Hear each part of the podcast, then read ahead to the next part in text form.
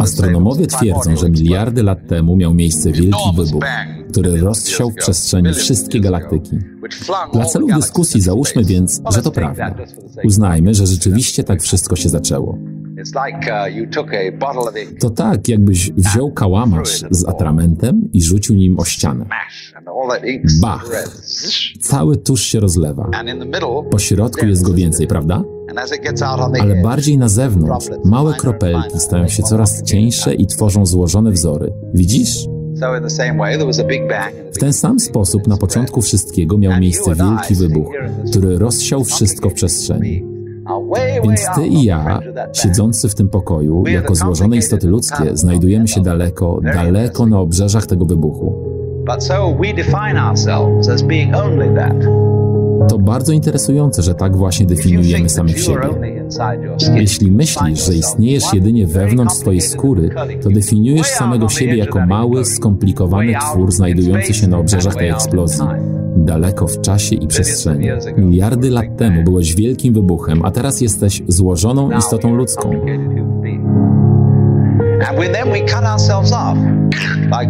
Po czym odcinasz samego siebie, o tak. I nie czujesz, że ciągle jesteś wielkim wybuchem, lecz jesteś. W zależności od tego, jak definiujesz samego siebie. Tak naprawdę, jeśli rzeczywiście w ten sposób wszystko się zaczęło, jeśli na początku miał miejsce wielki wybuch, nie jesteś czymś, co jest jedynie jego wynikiem. Nie jesteś marionetką na końcu całego procesu, lecz nadal jesteś procesem. Jesteś wielkim wybuchem, pierwotną siłą wszechświata, przejawiającą się jako Ty, kiedy więc na Was patrzę, widzę nie tylko to, jak sami siebie definiujecie, jako pana takiego, a takiego, czy panią taką, a taką, lecz widzę, że każdy z Was jest pierwotną energią wszechświata, ukazującą mi się w ten konkretny sposób. I wiem, że ja także tym jestem, lecz postrzegamy samych siebie jako oddzielnych od tego.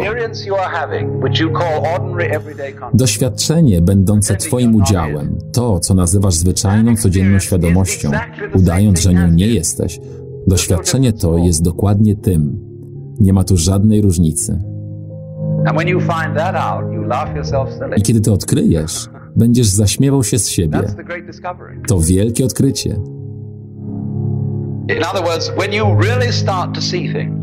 Innymi słowy, kiedy zaczniesz właściwie postrzegać rzeczy i popatrzysz na stary papierowy kubek i wejrzysz w naturę tego widzenia, w to, czym jest widzenie, czym jest zapach lub czym jest dotyk, uświadomisz sobie, że sam proces widzenia tego papierowego kubka jest olśniewającym światłem kosmosu.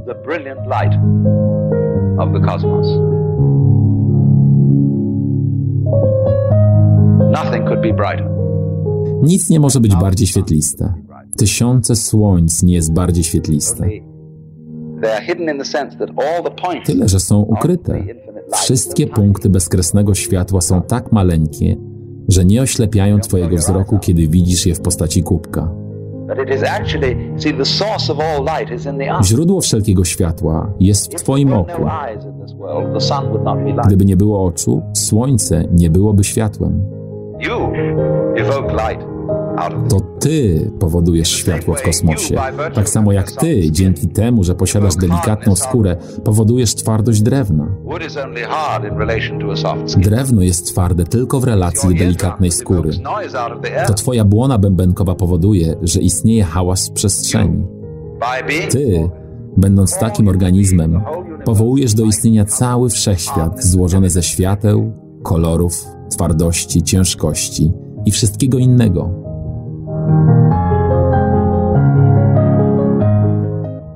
Okej, okay, witajcie bardzo gorąco i serdecznie słuchacze Radia Paranormalium oraz czasu Czas Snu. Mam na imię Juby i zapraszam Was na kolejną część, czternastą część Czasu Snu.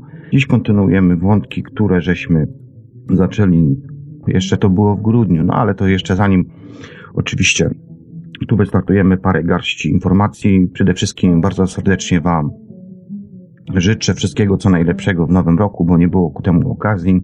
Co sobie tam zaplanowaliście, aby Wam się to wszystko spełniło w tym nowym 2018 roku? Nie wiem, chyba wszyscy jakoś tak wyczuwamy, że będzie to jakiś wyjątkowy rok, ale Nowy rok, nowe nadzieje, nowe plany. Oby się to wszystko nam ziściło. Co do strony czas snu, oczywiście chciałem Was poinformować, że po prostu od pewnego czasu trwa delegatura strony, dlatego też jest ona nie do końca aktualna. Znaczy, aktualizację zrobiłem, co prawda, natomiast coś się tam pokiczkało i jest po prostu stara kopia, dlatego też mam nadzieję, że na dniach przywrócę stronę już do takiego pełnego funkcjonowania, ponieważ jest bardzo dużo pytań odnośnie audycji radia na fali, dlatego też prawdopodobnie zrobię taki jakby wirtualny dysk, w którego będziecie mogli sobie samodzielnie, bez żadnych jakichś tam loginów, logowania się, po prostu wchodzić na stronę i będziecie mogli ściągać sobie wszystkie archiwalne nagrania y, radia na fali. Tak, radio na fali to już jest przeszłość. Wiem to oczywiście od kapitana Tomasza. No niestety, jak to Tomasz nieraz mówił, kiedyś nadejdzie taki moment, że trzeba będzie po prostu zamknąć. To był tylko projekt, ale jest dobra informacja, ponieważ będzie oczywiście kontynuacja wątków, które były oczywiście w radiu na fali. Będzie to nowe radio. Nie wierzycie mi, to sobie odsłuchajcie ostatnią etykietę zastępczą. Ediu też tam mówił ostatnimi czasami, więc po prostu nie wymyślam tutaj, tylko powtarzam to za kapitanem.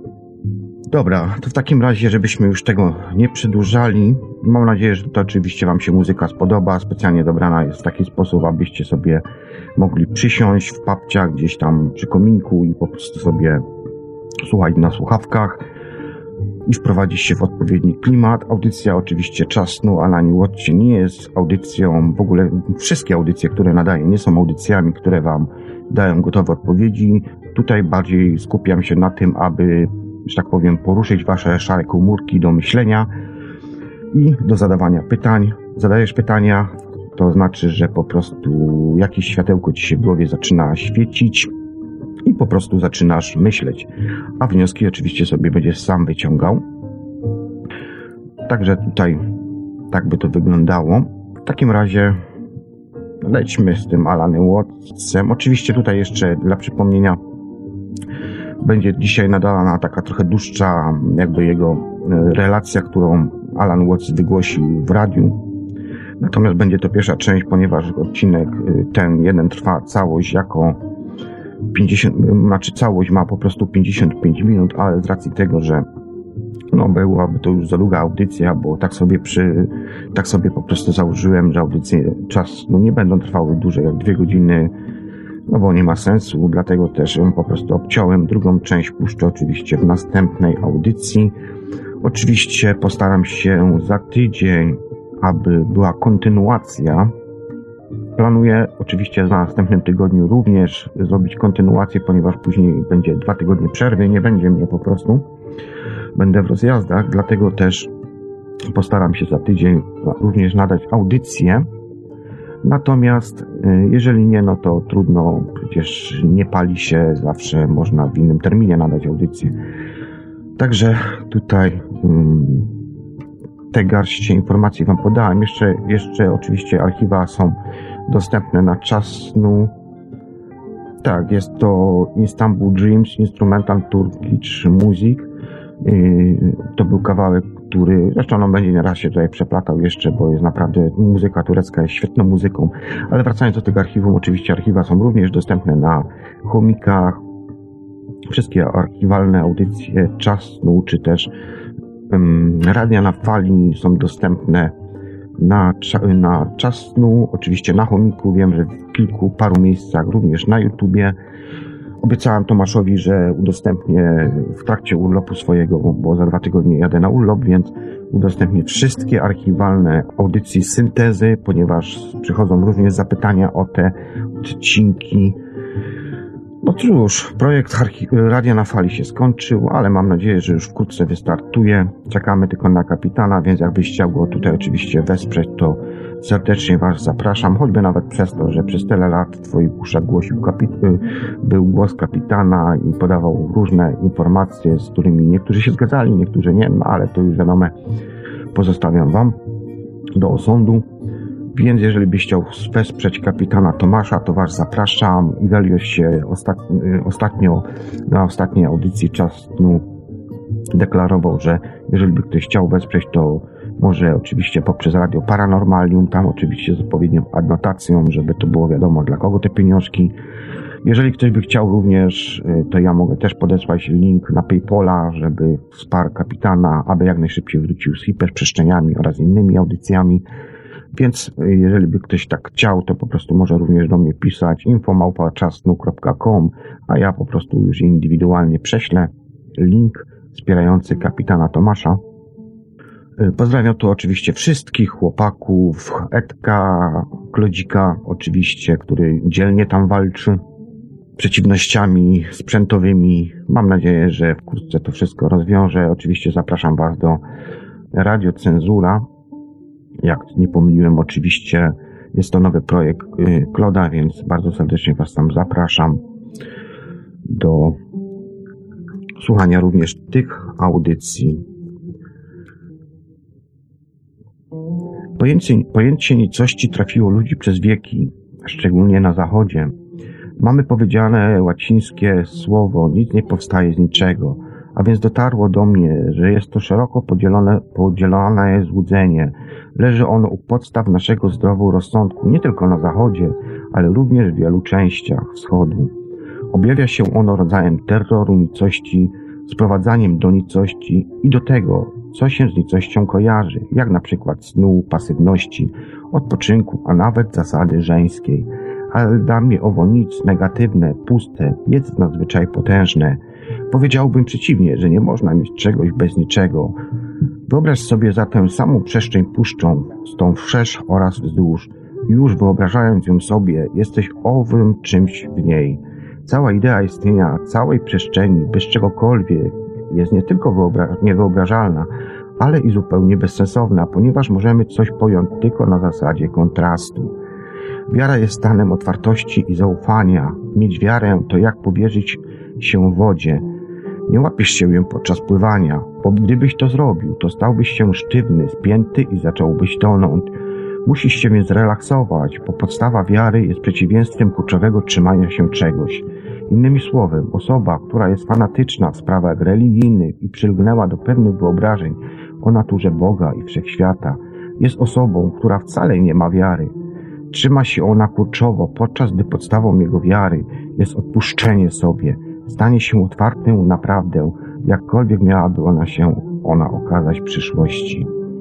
Trudnością większości z nas we współczesnym świecie jest to, że samorodna idea Boga stała się niewiarygodna. Kiedy patrzymy przez nasze teleskopy oraz mikroskopy, albo kiedy to po prostu patrzymy na naturę, to mamy problem. Jakoś idea Boga pochodząca ze świętych pism nie pasuje do otaczającego nas świata, tak jak nie, przypisali, nie przypisalibyśmy Bachowi utworu strawińskiego. Styl Boga, czonego w kościele, meczecie czy też w synagodze, wydaje się kompletnie inny od stylu naturalnego świata. Trudno jest pomyśleć o autorze czegoś tak odmiennego. Co myśli Alan Watts o ego? Uważam, że wrażenie mnie jako ego wewnątrz worka ze skóry jest tak naprawdę halucynacją. To, czym naprawdę jesteśmy, to przede wszystkim całość naszego ciała. To choć nasze ciała są ograniczone skórą i umiemy rozróżnić pomiędzy tym, co na zewnątrz, a tym, co wewnątrz, to nie mogą one istnieć nigdzie indziej, jak pewnego rodzaju naturalnym środowisku. Ciało oczywiście wymaga powietrza, i powietrze to musi się mieścić w pewnej skali temperatury. Jednak ciało wymaga również pewnego rodzaju pożywienia. Aby się pojawić, ciało musi być na łagodnej i odżywczej planecie z wystarczającą ilością tlenu w atmosferze, która to reguluje w harmonijny i rytmiczny sposób, krąży wokół pewnego rodzaju ciepłej gwiazdy. Takie warunki są również istotne dla życia mego ciała, jak i moje serce, płuca i mózg. Więc, aby opisać siebie w sposób naukowy, muszę również opisać moje otoczenie, co jest okrężną, niezgrabną drogą do uświadamiania sobie, że jesteś całym wszechświatem. Jednak normalnie się, nie czujemy się w taki właśnie sposób, gdyż skonstruowaliśmy w myślach abstrakcyjną ideę samych siebie. Zatem zapytasz, jak mam się od tego uwolnić? A ja ci odpowiem. To jest złe pytanie. Jak masz się od tego uwolnić? Nie możesz uwolnić się od halucynacji bycia ego poprzez aktywność ego. Przykro mi, ale to niemożliwe. Jeśli więc spróbujesz uwolnić się od ego za pomocą ego, to skończysz po prostu w błędnym kole. Będziesz jak ktoś, kto martwi się, ponieważ martwi się, że się martwi. Pod powierzchnią jaźni, która zwraca uwagę na to i owo, jest inna jaźń, będąca bardziej nami niż nasze ja.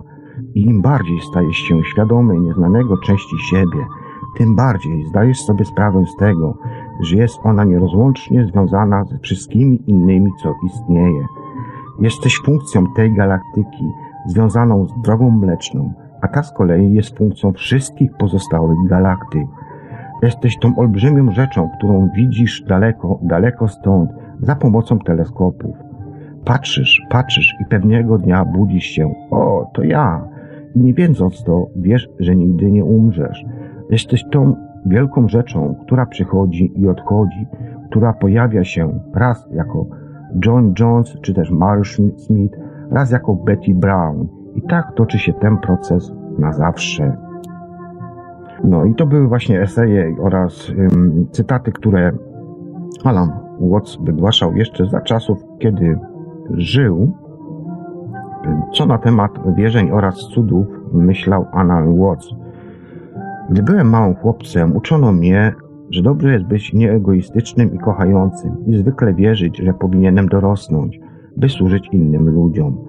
Lecz po jakimś czasie odkryłem, że jeśli nie ma czegoś, by to dać innym ludziom, to nie można nic zrobić, by im pomóc. Samo myślenie, że powinienem pomóc, nie znaczyło, że miałem cokolwiek do dania. Słowami wiersza Zen, cytuję, Dzikie gęsi nie mają zamiaru rzucać swego odbicia. Woda nie myśli o zatrzymaniu ich obrazu. Kiedy potok górski płynie obok drogi, którą idzie spragniony podróżnik, i kiedy pije on z niego, to robi to samo z siebie, Le, lecz potok nie czeka z intencją napojenia spragnionych podróżników. On sobie tylko płynie, a podróżnicy pomagają sobie sami, samym bez przymusu. Dokładnie w ten sam sposób ja oferuję tę ideę, a wy pomagacie sobie sami, jeśli chcecie. Oferuję wam też słowa dla waszej rozrywki oraz by zadawać sobie pytania. Nie próbuję udoskonalać was, nie wiem nawet, jak mógłbym to zrobić. Nieroztropne byłoby z mojej strony zalecenie jakichkolwiek udoskonaleń, gdyż nigdy nie wiadomo, jakie mogą one później się okazać. Jak to mówią, uważaj, czego pragniesz, to możesz to dostać.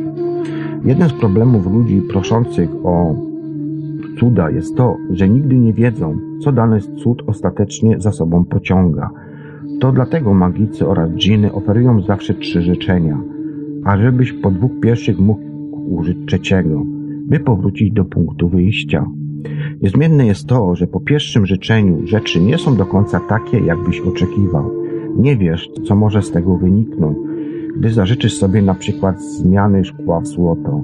Jeśli zmienilibyśmy porządek wszechświata tak, że szkło stałoby się złotem, mógłbyś nagle odkryć, że nie widzisz albo, albo że straciłeś wszystkie włosy, gdyż mogłoby się to źle z tym wszystkim wiązać. Nie rozumiemy wszystkich uzależności pomiędzy rzeczami, gdyż w rzeczywistości tak zwane rzeczy nie są tak naprawdę oddzielone od siebie. Słowa i idee oddzielają je, lecz one same nie są oddzielone. Są wszystkie połączone, współzależne w jednej olbrzymiej wibrującej formie i jeśli zmienisz je w jednym miejscu, będzie ona zmieniona w każdym innym miejscu, ponieważ każda wibracja przenika całą formę. Dlaczego więc wierzysz? Nigdy tak naprawdę nie wiesz, co się wydarzy. Zatem nie mówię, że powinniście być inni niż teraz. Nie jestem guru w sensie duchownego nauczyciela czy też autorytetem, od którego możecie spodziewać się więcej niż macie. Skąd macie pewność, że jakikolwiek wielki nauczyciel, czy Biblia w tym przypadku, wie to, co mówi, że wie? Możesz wierzyć religii, to twój wybór, ale skąd wiesz i dlaczego wierzysz? Jeśli wierzysz w coś tylko dlatego, że Biblia twierdzi, że to prawda, to dzieje się to dlatego, że wierzysz i Biblia ma autorytet, by mówić ci prawdę.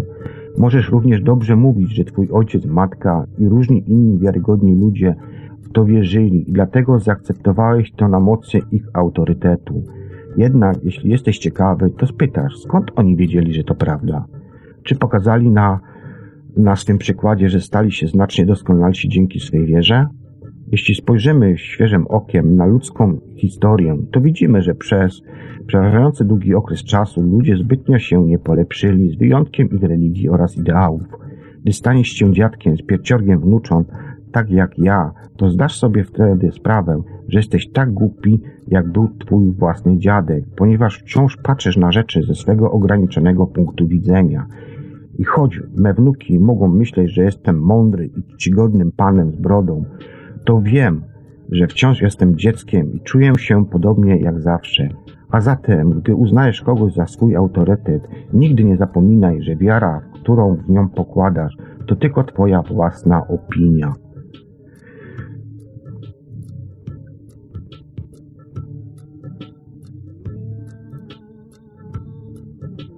Co nazywamy medytacją lub komplementacją, to lepsze słowo. To tak naprawdę powinno być zabawą.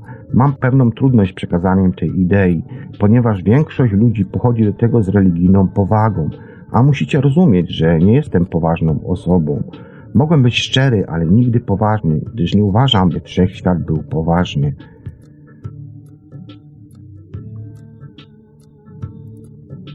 Pozwól mi więc zapytać, czy będąc Bogiem byłbyś poważny? Czy chciałbyś wtedy, by ludzie traktowali cię, jakbyś był kimś poważnym? Czy chciałbyś, by się do ciebie modlono? Pomyśl o tych wszystkich okropnych rzeczach, które ludzie mówią w swych modlitwach. Czy chciałbyś ciągle tego wysłuchiwać?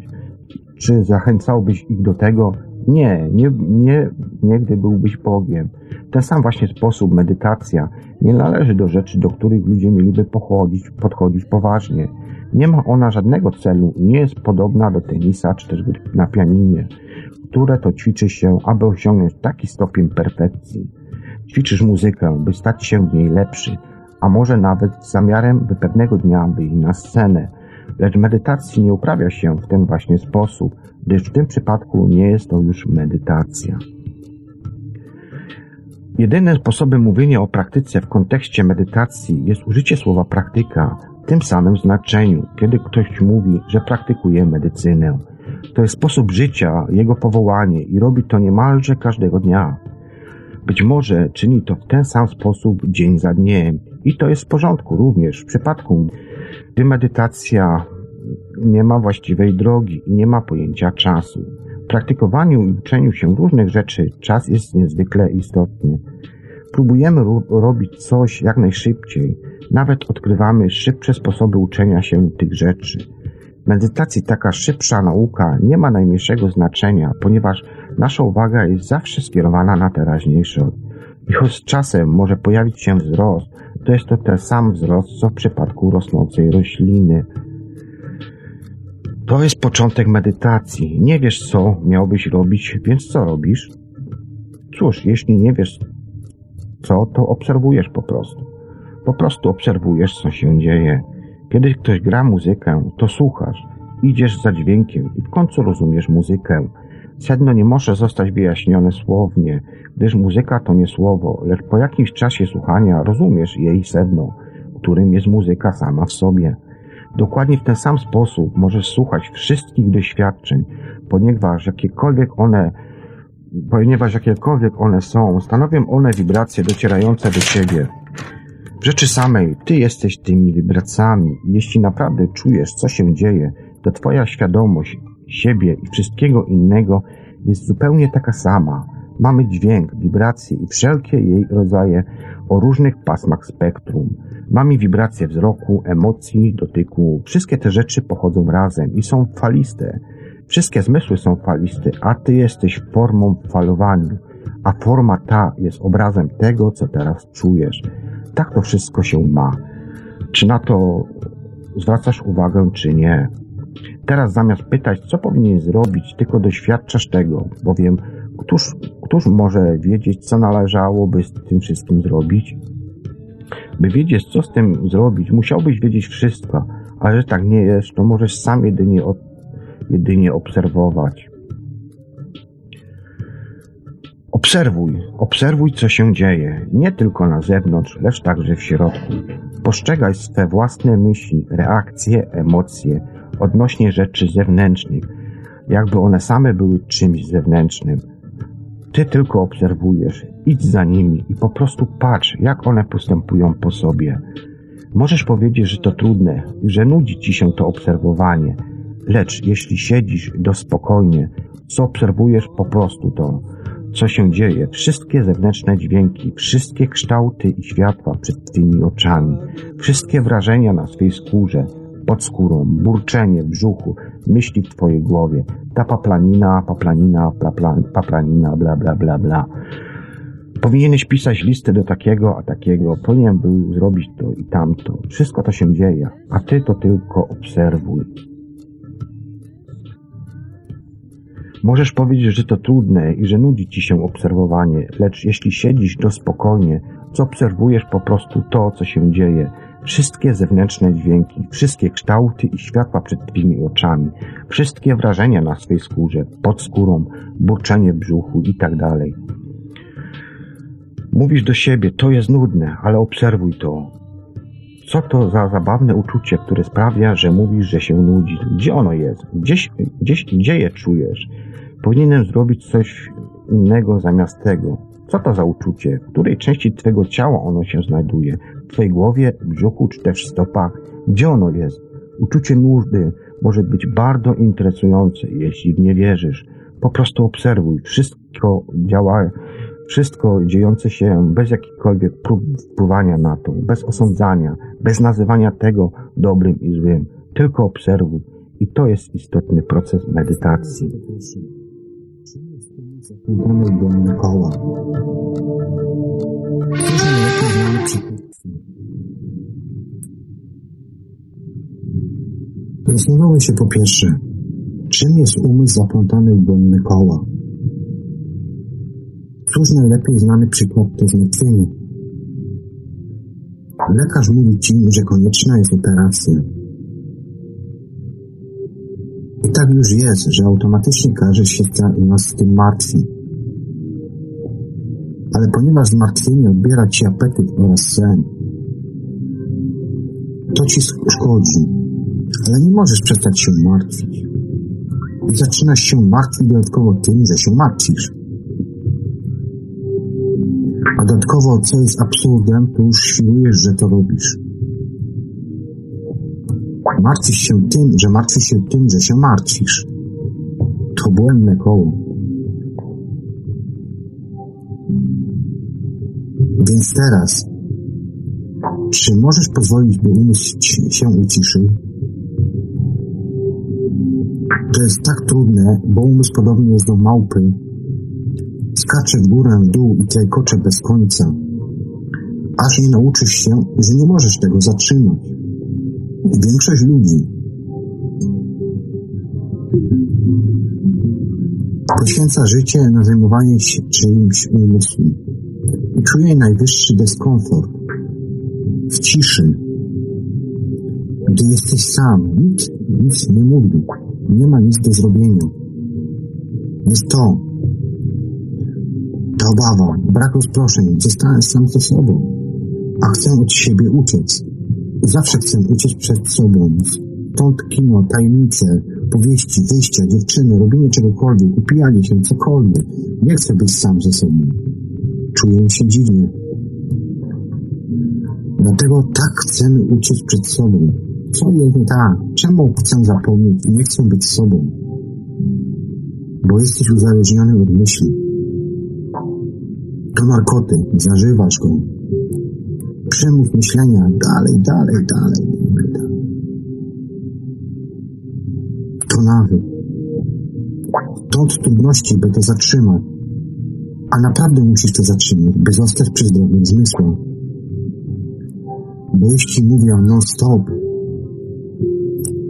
nie słyszę coś, co ktoś ma do powiedzenia. Kończę sytuacji, w której nie mam o czym mówić poza własnym gadaniem. I tak samo, jeśli myślę non-stop, to nie chcę myśleć o niczym innym oprócz myślenia o własnych myślach. Więc żeby mieć o czym myśleć, przychodzi czas, której musisz przestać myśleć. Ale jak to zrobić? Pierwsza zasada, nie próbuj. Bo jeśli będziesz jak ten, kto próbuje wygładzić spienione wody, jedynie jeszcze je zamiesza. Tak jak bolisty zburzony zbiornik. Uspokaja się sam, jeśli zostawić go samemu. Musisz wiedzieć, jak zostawić umysł samemu sobie. Uspokój się sam. Uważa się, że karty do gry zostały wynalezione przez starożytnych, by ukryć sekret tam, gdzie ci niewtajemniczeni nigdy by nie pomyśleli szukać. Polujący na herezję i poważni ludzie nigdy nie szukali religii grze. Ciekawym jest pomyśleć, jak ludzie grali, walczyli i zabijali się nawzajem nad tymi nieznanymi symbolami. Ciekawym jest zastanawiać się, czy najznakomitsza mina pokerowa nie zrzedłaby odkrywając, że grała za pieniądze znakami tak świętymi jak krzyż, kielich czy ciernista korona. Chyba nie, gdyż ludzie robili straszne rzeczy w imię tych symboli, których świętość uznawali. Niemniej dziwne jest to, że purytański umysł widzi w garo, pikach, kierach i treflach znaki występku, których nagle ciągle, należy ciągle unikać, szczególnie w niedzielę. Dziś rozdaje się karty do grania. Różnią się one bardzo od oryginalnego tarota, lecz współczesna zwykła talia nie jest bez znaczenia, choć już bez takiego, jaki pierwotnie miała mieć. A jakiego, do tego nie wiem. Lecz żywym znaczeniem symbolu jest to, co znaczy on dla każdego człowieka osobiście. Dlatego też moja interpretacja tego szczegółowego symbolu nie jest rezultatem badań, ale moją własną intuicją. Pomysł ten po prostu wyłonił się, kiedy wyłożyłem cztery kolory stali i zacząłem zastanawiać się, o co w tym wszystkim chodzi. Mówi się, że dróg jednego jest wiele, ile żywotów ludzkich i pracując nad samym symbolem czerpałem z wielu możliwych interpretacji, które mogą być mu nadane. Jednak zacznijmy od wyłożenia kart w formie krzyża. Ku północy Karo, na południe Pik, ku wschodowi Kier i na zachód Trefl biegnące do środka od dwóch do asa. Pierwszą kwestią było zdecydować się o znaczeniu czterech kolorów i od razu wyłoniły się cztery żywioły. Ogień, ziemia, woda i powietrze. Na równi z czterema cechami umysłu, intuicją, wrażeniem, uczuciem i intelektem. Ale który należy do którego? Wrażenie jest drogą, poprzez którą odbieramy wrażenia rzeczy materialnych. I tak ono zostało dopasowane do ziemi i piku. Czucie jest bierną żeńską cechą, zwykle niezbyt rozwiniętą u mężczyzn. Mówimy o kobiecej intuicji, ale zasadniczo mamy na myśli kobiece uczucie. Czucie, pewną wrażliwość na emocjonalne wartości psychologiczne atmosfery i wyczucie sytuacji, gdzie mężczyźni mają skłonność do bycia powolnymi w pytaniu. Zatem zdecydowano umieścić kier i czucie pod żeńskim żywiołem wody, tej biernej sytuacji, która zawsze się poddaje, ale nigdy nie może być pokonana. Naprzeciw kierów mamy trefle, ale nie byłoby wtedy łatwo zdecydować, czy to jest ogień, czy powietrze i czy ma być to przeciwieństwem wody. Ogień i woda są wrogie, lecz powietrze i woda są twórcze, gdyż na początku, cytuję, Duch Boży unosił się nad powierzchnią wód, koniec cytatu, i poza człowiekiem zrodzonym z wody i z ducha nikt nie może wejść do królestwa Boga. Zdecydowano zatem uczynić figurę harmonijną, zamiast wrogiej, uważając cztery kolory za raczej uzupełniające się niż za swoje przeciwieństwa. I tak powietrze uzupełnia wodę, będąc aktywnym czynnikiem, który to kształtuje bierną sytuację w formę fal. Myśl, czyli intelekt, jako powietrze został usta usta ustawiony naprzeciw czucia wodzie. Czucie jest bierne, lecz intelekt, męska cecha, jest aktywny i często agresywny. Intuicja i ogień pozostają dla Karo, gdyż intuicja jest zdolnością duchową, która to uzupełnia wrażenie zmysłową lub materialną cechę. Ogień nie jest wrogi ziemi, lecz jego jasność obydwu znaczenia uzupełnia ziemską ciemność i ciężkość. Dla buddyjskich filozofów diament, wajra, Jest symbolem duchowej świadomości z powodu swojej siły i świecącej przejrzystości. Powiedziano, że diament jest kawałkiem węgla, który przylegnął do swej pracy, co wynika z intensywnego ognia trawiącego czarny węgiel. A zatem cztery kolory są zrozumiane następujące. Karo jako ogień i intuicja, pik jako ziemia i wrażenie, kier jako woda i uczucie oraz trew jako powietrze i intelekt. Ale co z figurami? Widzimy, że jest postęp liczb oraz figur z końca każdego ramienia krzyża ku jego centrum. Cztery drogi podejścia do boskości, reprezentowanej przez znak zapytania, jako że on jest nieznaną. Odnośnie czterech cech umysłu, Hindusi wynaleźli cztery rodzaje jogi dla obudzenia ludzkiego zrozumienia jedności z Brahmanem, jaźnią wszechświata, karma yoga, droga działania, droga oświecenia, gana yoga, khanti yoga, droga intelektu i raja yoga, droga rozwoju wyższych form intuicji. Lecz widać, że w naszej figurze każda ścieżka ma taką samą formę. 2, 3, 4, 5, 6, 7, 8, 9, 10, walet, dama, król, as. Postęp ten pokazuje innymi każdy poziom ścieżki człowieka do najwyższego oświecenia, od dziecka i prymitywności do mędrców. Od dwóch do dziesięciu ścieżek wydaje się biec wstecz, gdyż wkrótce się okaże, często wydaje się, że cywilizowany człowiek jest dalej od duchowości niż dziecko i prymitywni. Lecz nie jest to prawdą, gdyż w paraboli o synu marnotrawnym to właśnie dla niego został zabity tłusty ciela, a nie dla wiernego syna gdyż trzeba być oddzielonym od jedności z Ojcem, żeby móc ją prawdziwie docenić.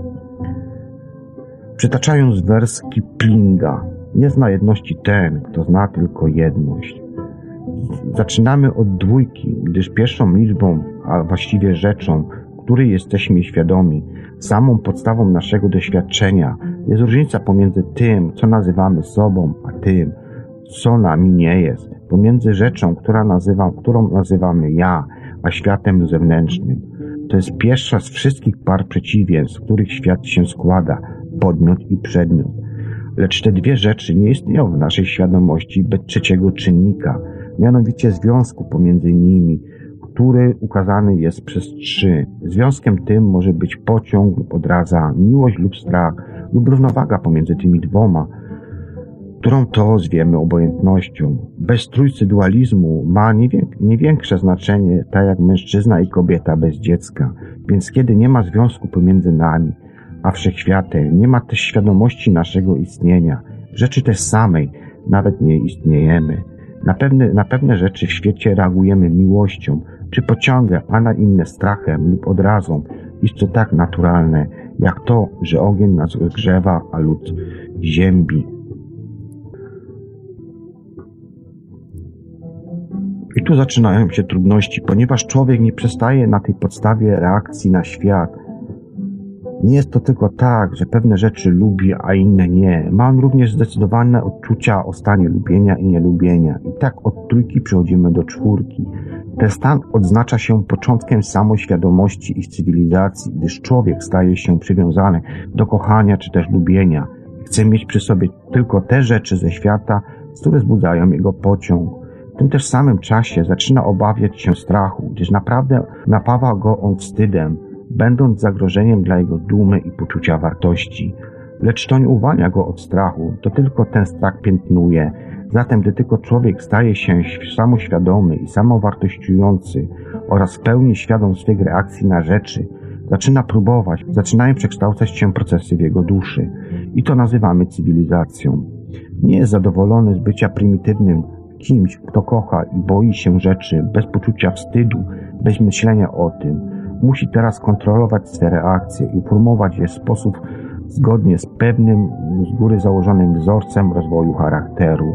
Strach nie może istnieć w jego słowniku, a tak zwana miłość musi być kultywowana pod takimi samymi nazwami jak ambicja oraz szczęście. Lecz zaburza to naturalne procesy w duszy. Psychologowie zwą to tłumieniem i odsuwa nas coraz dalej od podstawowej rzeczywistości, ponaglając nas pewnym, pewnego rodzaju gonieniem własnego ogona.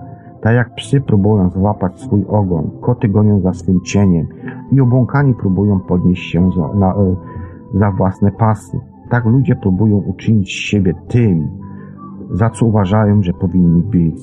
Jest to forma samooszustwa, która wali się jak gruzy, gdy powierzchnia cywilizacji jest usunięta.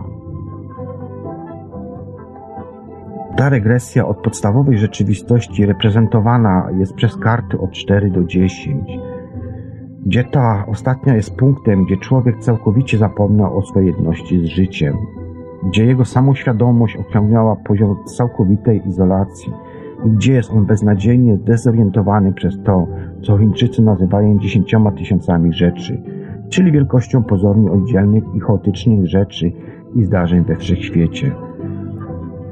Jest to chwila kryzysu ludzkiej ewolucji. Człowiek staje się dotkliwie świadom swego nieszczęścia i niewystarczalności oraz daje sobie sprawę, dość właściwie, że jest waletem. Co ma z tym zatem zrobić? Spójrz na następną kartę, damę zę, żeńską, bierną zasadę. Jeśli spojrzysz dokładnie na tę kartę, to zobaczysz, że każda z czterech dam trzyma otwarty kwiat. Trzyma, walety trzymają miecze, dzidy i sztylety, lecz kwiat, który jest otwarty na słońce i na deszcz, jest symbolem akceptacji. Walet wyobcował się z życia przez swoją dumę i fałszywą moralność, przez zwalczanie naturalnych procesów i przez próbowanie wyjścia na kogoś lepszego niż jest. Lecz dama akceptuje te procesy, zarówno miłość, jak i strach, razem z wszystkimi innymi przeciwieństwami, przez które to te uczucia są wywoływane. Życie i śmierć, przyjemność i ból, dobro oraz zło. Ona wie, że człowiek musi zaakceptować wszystkie aspekty życia, jeśli ma być szczęśliwy i że gdyby zobaczył on Boga w sobie, to nie mógłby zaprzeczać także istnieniu demona. Zatem demon według hermetycznego aforyzmu to demon jest to Bóg do góry nogami, a zatem Zama reprezentuje to, że akceptacja i duchowa miłość Miłość, która jak Jego słowo Bóg uczynił dla dobra zarówno dla sprawiedliwych, jak i niesprawiedliwych. Wciąż jednak ta akceptacja jest niepełna, gdyż dama jest tylko żeńską, pasywną formą akceptacji. Całkowite zjednoczenie oraz harmonia z życiem, które są celem tych wszystkich ścieżek, nie jest po prostu kwietystycznym stanem duchowego istnienia, w którym to człowiek pozwala życiu, by nim kierowało, to jest rzeczy samej krok na drodze, ale sama idea pozwolenia życiu kierować sobą, poddania się przeznaczeniu, woli Boga, czy jakiejkolwiek nazwie, wciąż implikuje rozróżnienie pomiędzy Tobą, a życiem, a naturą, a czy też Bogiem. Gdy to rozróżnienie się pokonia, to nie ma już dłuższej kwestii siebie rządzącego przez życie i przeznaczenie, czy Ciebie rządzącego życiem i przeznaczeniem, problemem losu albo wolnej woli, problemy te wtedy znikają, gdyż rządzący i rządzony są zjednoczeni już nie wiesz, czy życie kieruje tobą, czy ty życiem. Jest tak, jak gdyby tańcząca para tak się doskonale zgrała, że jej prowadzenie i jej odpowiedź była jednym i tym samym ruchem, jak gdyby działanie i bierność stały się jednym aktem. W naszej figurze symbolizowane to jest przez króla. W swych dłoniach królowie trzymają miecze i topory, tak jak walety, a w rzeczy samej. Król jest tym waletem, ale z tą różnicą, że walet jest zmuszony być waletem i nie może sobie pomóc, podczas gdy król ma wolność bycia waletem. To jest ta różnica pomiędzy człowiekiem, który jest moralny, który zwalcza ciemną stronę życia, gdyż boi się zła, a człowiekiem, który jest moralny, gdyż wie, że ma doskonałą wolność, wolność bycia niemoralnym. Na poziomie damy odkrywamy naszą wolność do bycia moralnymi zamiast przymusu. Gdyż kiedy czujesz, że jesteś wolny, być tak zły, jak chcesz, bo uważasz, że tę ideę za ohydną. Stąd damie oraz królu mamy wolną królewską parę, symbole duchowej wolności. Wolności do miłości oraz do strachu, do walki i do poddania się, do stawiania oporu i do akceptacji. I tak do bycia wolnym, do bycia zniewolonym. Gdyż wolność nie jest absolutna, dopóki nie jest również wolna do bycia, do bycia związanym. A zatem kombinacja tych dwóch jest reprezentowana przez asa, symbol jedności pomiędzy sobą a życiem, który to pochodzi w całkowitej akceptacji życia.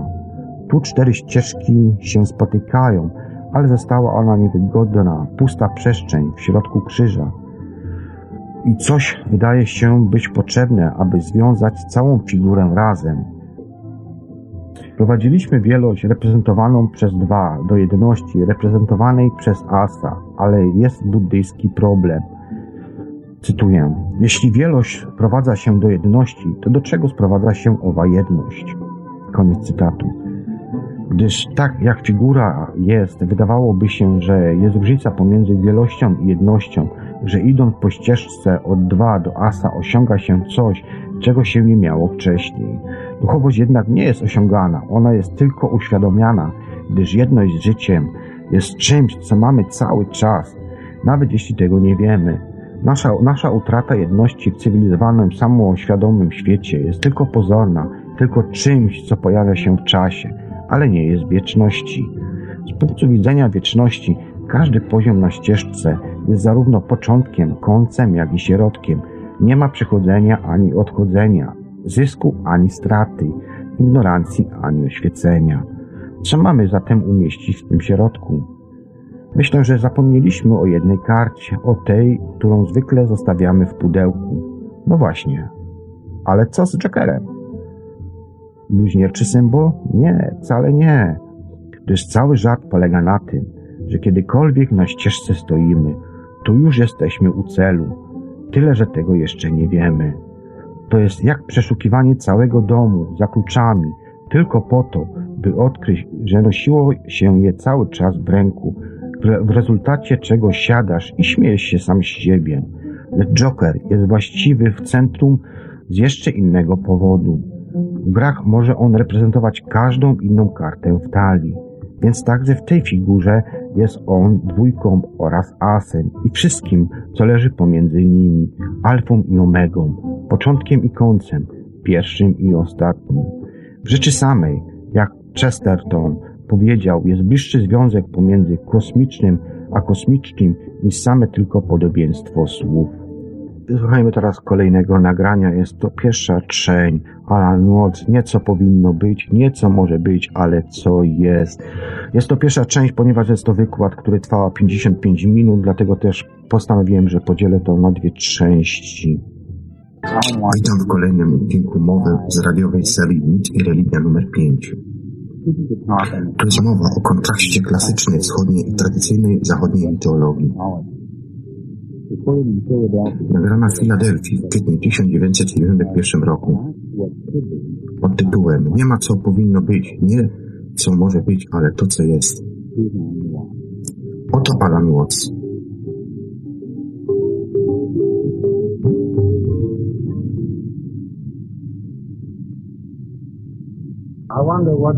Ciekawe, co rozumiesz, kiedy używasz słowa ja.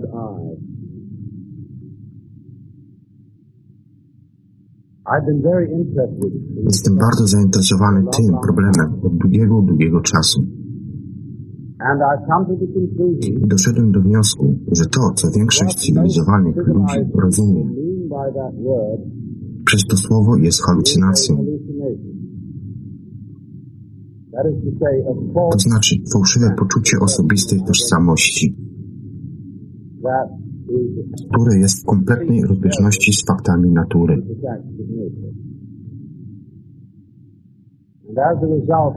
Jako rezultat posiadania fałszywego poczucia tożsamości działamy w sposób, który jest nieodpowiedni dla naszego naturalnego środowiska.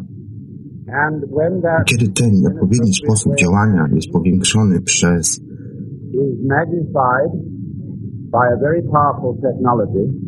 bardzo potężną technologię, prędko zaczynamy zauważać rezultaty głębokiej niezgody pomiędzy człowiekiem a naturą. Jak dobrze wiadomo, jesteśmy w procesie niszczenia naszego środowiska. Jako rezultat zamiary podbicia i opanowania jej. Nie uświadomiliśmy sobie wcześniej, że nasze środowisko nie jest niczym innym niż nami samymi. Przypuszczając, że jest czymś innym, popełniliśmy wielki błąd. Płacimy teraz cenę za to.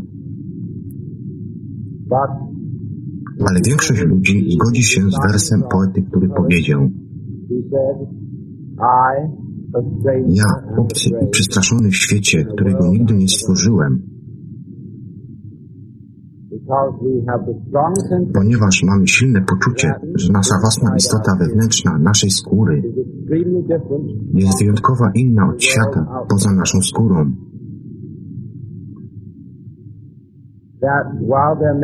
Że mimo, iż może być inteligencja wewnątrz ludzkiej skóry, podczas gdy mogą być wartości i kochające uczucia, Poza skórą jest świat mechanicznych procesów, którego nic nie obchodzi. Żadna osoba, i który jest krótko mówiąc nieinteligentny, będący zawirowaniami ślepej siły, jeśli chodzi o świat biologiczny, zawirowaniami libido, które jest słowem Freuda na ślepą żądę, pożądanie. Jest wielu ludzi, którzy mówią, że nie wierzą, że świat jest taki, ale jest pod kontrolą mądrego, sprawiedliwego i wspaniałomyślnego Boga. Mimo, że wielu ludzi wierzy, że tak jest, bardzo niewielu ludzi tak naprawdę wierzy, że tak jest. Bardzo wielu ludzi wierzy, że powinna wierzyć w Boga. Ale nie wierzą rzeczy samej, ponieważ idea Boga jak przekazana w popularnym chrześcijaństwie.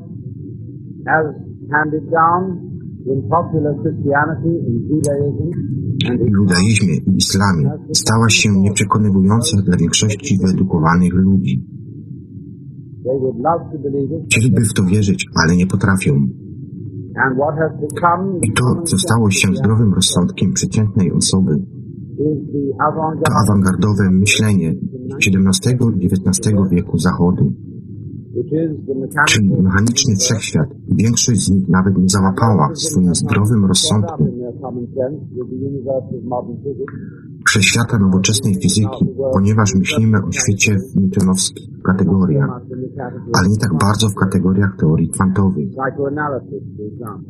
Psychoanaliza dla przykładu jest newtonową koncepcją naszych psychologicznych mechanizmów. Zauważcie, że mówimy o nieświadomych, mentalnych mechanizmach i myślimy o libido w taki sam sposób, jak Hans Henk myślał o energii wszechświata.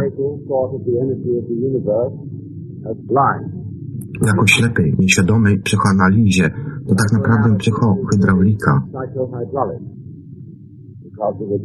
ze względu na swoją analogię pomiędzy psychiczną energią a przepływem wody. Tym wszystkim pogląd XIX wieku to ludzka psychika, umysł, ego.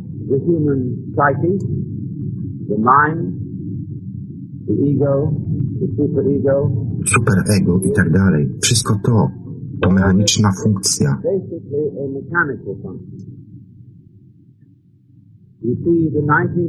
Widzicie, XIX wiek usiłował przyjąć obiektywne podejście do natury, aby stać się przeciwieństwem tego, co nazywamy prymitywnym animalizmem. Punkt widzenia, który postrzega wszystko jako żywe. Ludzi, którzy rozmawiają ze zwierzętami i roślinami, rzekami, górami, gwiazdami. To XIX wiek powiedział nam, że jest żałosny błąd, ponieważ projekcja inteligentnych ludzkich cech charakteru na nieinteligentne byty w naturze. Wycofaliśmy tą projekcję w XIX wieku i powiedzieliśmy, popatrzmy na wszystko obiektywnie, na takie, jakie jest. A potem zwróciliśmy to podejście na nas samych i studiowaliśmy ludzką filozofię i ludzką psychologię jako obiekt.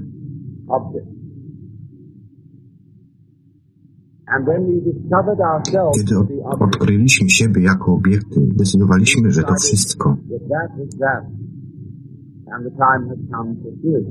I przyszedł czas na samobójstwo. Zwyczajnie dlatego, że wszystkie obiekty, jak nazywa, wskazuje, są obiekcyjne, a więc budzące obiekcję przeciwko, zaprzeczeniem. Znalazłem te słowa, a myślałem, że sam je wymyśliłem w pismach zachodniego Labara. który jest wielkim antropologiem, ale zdecydowanie ze szkoły psychoanalitycznej, który dzieli tą XIX-wieczną filozofię tak zwanego naukowego naturalizmu używa wyrażenia obiekcyjnym, obiektywnym świat.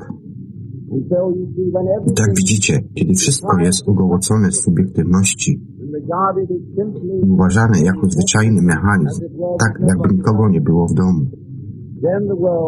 Wtedy świat jest widzialny jako daremny, bez sensu i w rzeczy samej przygotowujemy się do zniszczenia planety nuklearną energią i innymi procesami.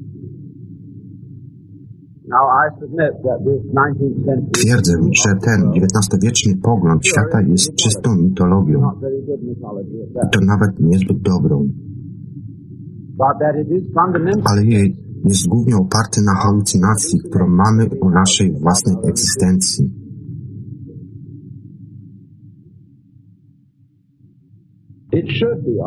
Powinno być oczywiste, że ludzka istota pasuje do reszty wszechświata.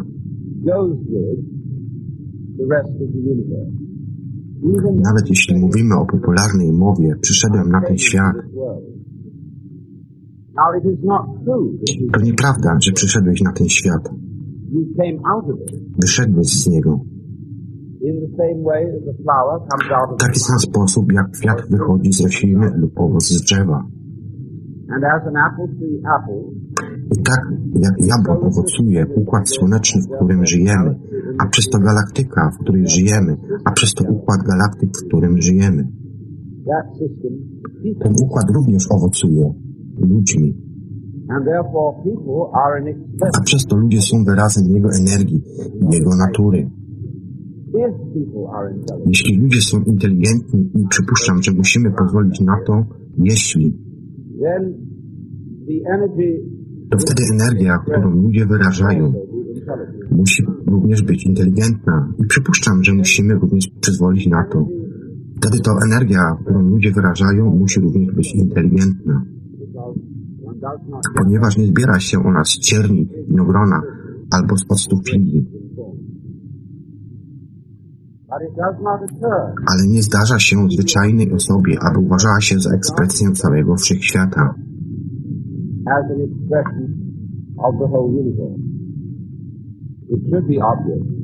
To powinno być oczywiste, że nie możemy egzystować z wyjątkiem środowiska. Ziemia, powietrze, wody i temperatury słonecznej ognia. Że wszystkie te rzeczy pasują do nas i są dla nas tak ważne, mimo że na zewnątrz. Nasze skóry, jak nasze organy wewnętrzne, serce, żołądek, mózg i tak dalej jeśli nie możemy opisać zachowania organizmów bez jednoczesnego opisania zachowania ich środowiska, powinniśmy uświadomić sobie, że mamy nowy rodzaj opisu. Nie sami indywidualny organizm, ale to, co teraz moglibyśmy nazwać polem zachowania, które musimy nazywać raczej niezdarnie organizm środowiska. Ty pasujesz do swojego środowiska w ten sam sposób, jak i Twoja głowa. Pasujesz do reszty ciała, ale to zabawne, czyż nie? Kiedy myślimy o sobie, powiedzmy, nagle myślisz o swojej matce. O czym właściwie myślisz? O twarzy. Jesteśmy przyzwyczajeni do reprezentowania ludzi w gazetach i w magazynach, książkach i galeriach oraz TV portretem do ramion. Myślimy, że stopień, nogi, tyłek, tors, wszystko to jest jakoś nieważne.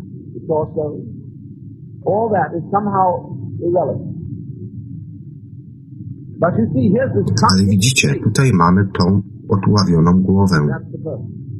To osoba, twarz, tak jak mówimy, zrób dobrą minę.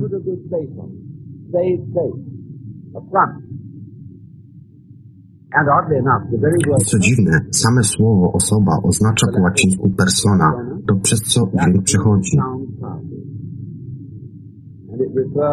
I odnosi się do megafonowej maski noszonej przez aktorów greko-rzymskich sztukach. Dramatis personae to jest lista charakterów występujących w sztuce. Jest oryginalnie listą mask, które będą noszone. Dlatego Twoja osoba, osobowość, twarz to Twoja maska. Pytanie brzmi, co jest za maską? Cóż, zauważcie, że całe ciało idzie w parze z twarzą. Nie znajdziesz w naturze twarzy przychodzących na świat samych sobie. Mają ciało, ale podobnie ciało nie przychodzi na świat, który byłby na przykład równinnym światem wyszorowanego kamienia dryfującego bez atmosfery, daleko od gwiazdy. Z tego nie wyrosną ciała, nie ma gleby. Dla ciał nie ma złożoności środowiska, które produko produkowałyby ciała.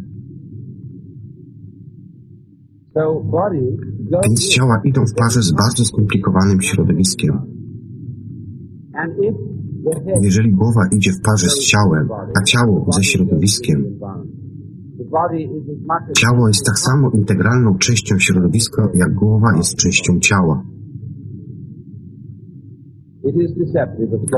To jest mylące oczywiście, ponieważ ludzka istota nie jest zakorzeniona w ziemi jak drzewo. Ludzka istota rusza się i dlatego może przechodzić z jednego środowiska w drugie, ale przejścia są sztuczne. Podstawowe środowisko planety pozostaje niezmienne. Jeżeli istota ludzka opuszcza planetę, musi wziąć ze sobą miniaturyzowaną wersję środowiska planetarnego. Nie jesteśmy tego tak naprawdę świadomi. A podejmując myślenia i rozważania, przychodzi nam do głowy myśl, że tak, oczywiście, potrzebujemy tego środowiska, ale w zwyczajowy sposób nie czujemy tego. To znaczy, nie mamy żywego poczucia przynależenia do naszego środowiska.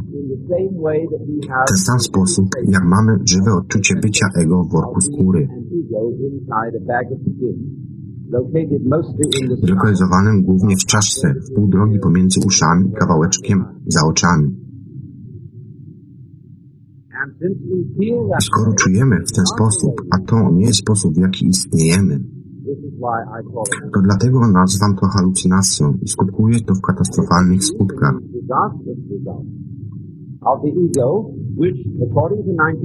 Tego, które zgodnie z XIX-wiecznym zdrowym rozsądkiem czuje, że jest przypadkiem, naturze, że jeżeli nie będzie walczyć z naturą, nie będzie w stanie podtrzymać swojego statusu jako inteligentny przypadek. Więc genetycy teraz mówią, jak i wielu innych, że człowiek musi przejąć kierunek swojej ewolucji w swoje własne ręce. Nie możemy już dłużej ufać ruchliwym, przypadkowym i nieinteligentnym procesom natury, aby ta rozwijała go nadal, ale musi integrować swoją własną inteligencję i poprzez genetyczne zmiany wyhodować takich ludzi, którzy będą zdolni do życia w ludzkim społeczeństwie i temu podobnie. To, muszę przyznać, jest potworny błąd, ponieważ ludzka inteligencja ma bardzo poważne ograniczenia, jest mimo to, że jest to system skanujący. Ma bardzo poważne ograniczenia. Świadomej uwagi, który jest liniowy, to znaczy bada świat liniowo.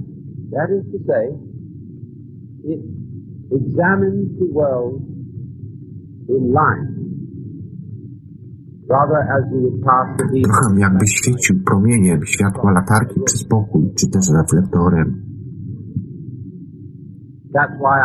Dlatego nasza edukacja trwa tak długo, trwa tak długo. Ponieważ musimy przeskanować mile linii drutu.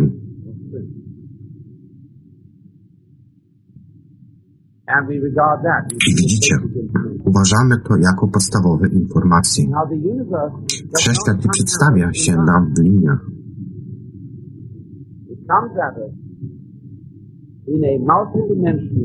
Przedstawia się w wielowymiarowym kontinuum, w którym wszystko dzieje się, wszędzie naraz. Jawi nam się zbyt za szybko, aby zostać przetłumaczonym. W linie druku czy inne informacje, jak szybko mogłyby być skanowane? To są nasze ograniczenia, jeśli sprawa tyczy się intelektualnego i naukowego życia. Komputer wielce przyspieszy liniowe skanowanie. Ale to nadal będzie liniowe skanowanie. I tak długo, jak utknęliśmy z tą formą mądrości, nie możemy dać sobie rady z więcej niż kilkoma zmiennymi naraz.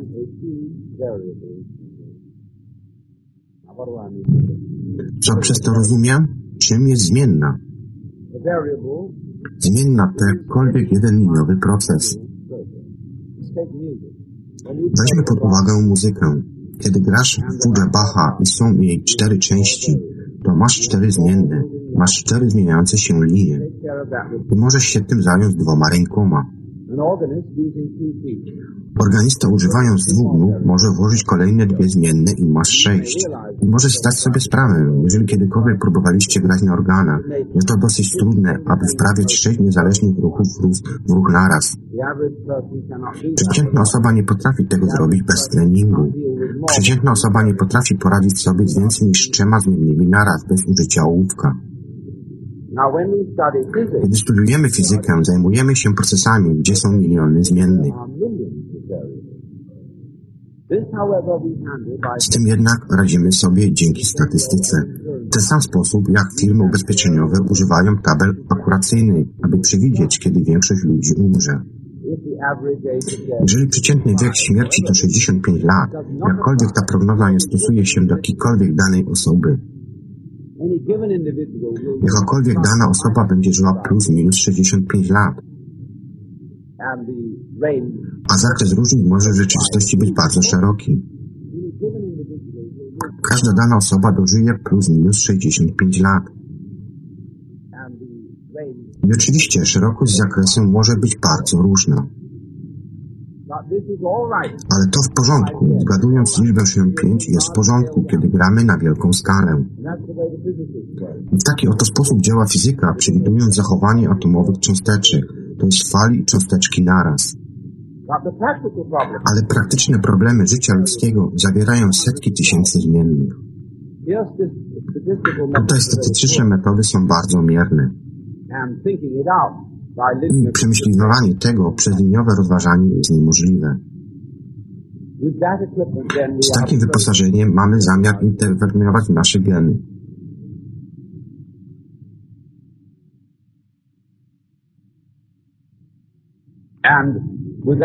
Z tym wyposażeniem również chcemy rozwiązać nasze polityczne, ekonomiczne i społeczne problemy oraz naturalne, naturalnie każdy ma poczucie totalnej frustracji. I każda osoba czuje, co ja mogę zrobić. Wydaje się, że nie mamy sposobu zdawania się na nasze mózgi. Ponieważ nasze mózgi mogą poradzić sobie z ogromną, z ogromną liczbą zmiennych, które są niedostępne procesom świadomej uwagi. Twój mózg w tym momencie przetwarza lub Twój układ nerwowy, aby być bardziej dokładny. Twoją chemię krwi wydzielimy z Twoich gruczołów zachowanie milionów komórek. Robić to wszystko bez myślenia o tym.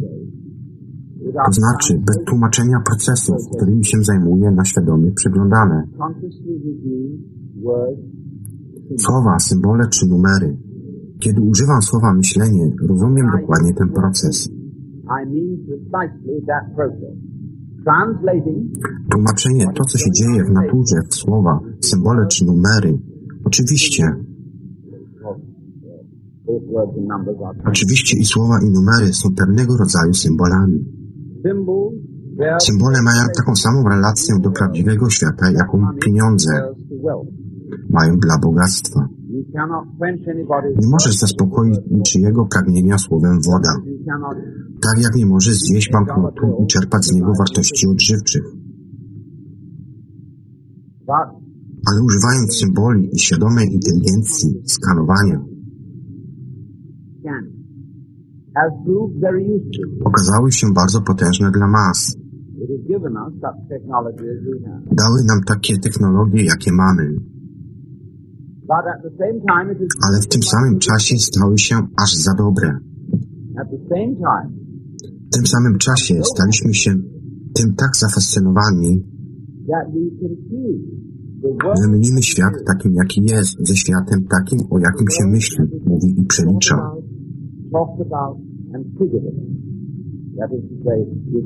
To znaczy, że światem takim, jakim jest opisywany. A różnica pomiędzy tymi dwoma jest wielka.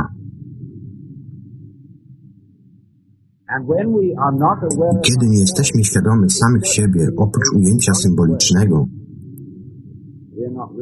to w ogóle nie jesteśmy ze sobą związani. Jesteśmy jak ludzie, jedzący menu zamiast obiadu. I to dlatego wszyscy czujemy się psychologicznie sfrustrowani. Tak więc powracając do pytania, co rozumiem przez ja? Po pierwsze i oczywiste rozumiemy symbole samych siebie. My sami w tym przypadku oznacza cały psychologiczny organizm, świadomy i nieświadomy, plus jego środowisko. To jest Twoje prawdziwe ja. Twoje prawdziwe ja, innymi słowy, jest scentralizowane na Twoim organizmie ja. To Ty. Mówisz, niech rozjaśnię to trochę z innego powodu z jednego powodu. To, co ty robisz, jest również tym, co robi twoje środowisko. Twoje zachowanie to również zachowanie pozostałej części, jest twoim, jest wzajemnym. Możemy powiedzieć, jest transyjne. Nie jesteśmy marionetką, która popycha twoje środowisko, ani środowisko nie jest marionetką, którą ty popychasz. Idą w parze, działają w parze. W ten sam sposób na przykład, jeśli mam koło, jedna strona idzie w dół, jest tak sama jak druga idąca w górę. Kiedy kierujesz samochodem, to ciągniesz czy pchasz? Robisz i to, i to, czy nie? Kiedy ciągniesz dół w jedną, to wypychasz w górę w drugą. Wszystko jest jednym, więc jeśli popychanie ciągnięcie między organizmem i środowiskiem Jesteśmy tego rzadko świadomi podczas ciekawych zmian wśród świadomości, które nazywamy mistycznymi doświadczeniami, kosmiczną świadomością. Kiedy jednostka zeznaje uczucie, że wszystko, co się dzieje, dzieje się samo w sobie, wręcz przeciwnie, że ona nic nie robi, ale jej czyny, jej decyzje i temu typu podobnych rzeczy. To wydarzenia natury, można to czuć na oba sposoby. Możesz opisać to na te dwa, dwa, dwa całkowicie przeciwstawne procesy, ale mówisz o tym samym doświadczeniu. Mówisz o doświadczeniu swojej własnej aktywności i aktywności natury jako jednego pojedynczego procesu. Możesz opisywać, jakbyś był wszechmogącym Bogiem lub jakbyś był kompletnie przyczynowy, a ty w ogóle ledwo byś istniał. Ale pamiętaj, oba punkty widzenia są prawidłowe. I zobaczymy, gdzie to nas doprowadzi. Ale nie czujemy tego, czyż nie? Na co dzień. To, co czujemy zamiast tego, to identyfikacja z nas samych, z pomysłem nas samych. Lub powiedziałbym raczej z nas, naszym obrazem nas samych. Ale to jest osoba, czy ego. Grasz rolę, identyfikujesz się z tą rolą. Ja gram rolę, nazywam się Alan Watts. I wiem dobrze, że to wielkie przedstawienie. Mogę grać jakieś inne role oprócz Alana Wattsa, jeśli będzie potrzeba, ale uważam się z tej roli dobrze, ponieważ lepiej jest się utrzymać.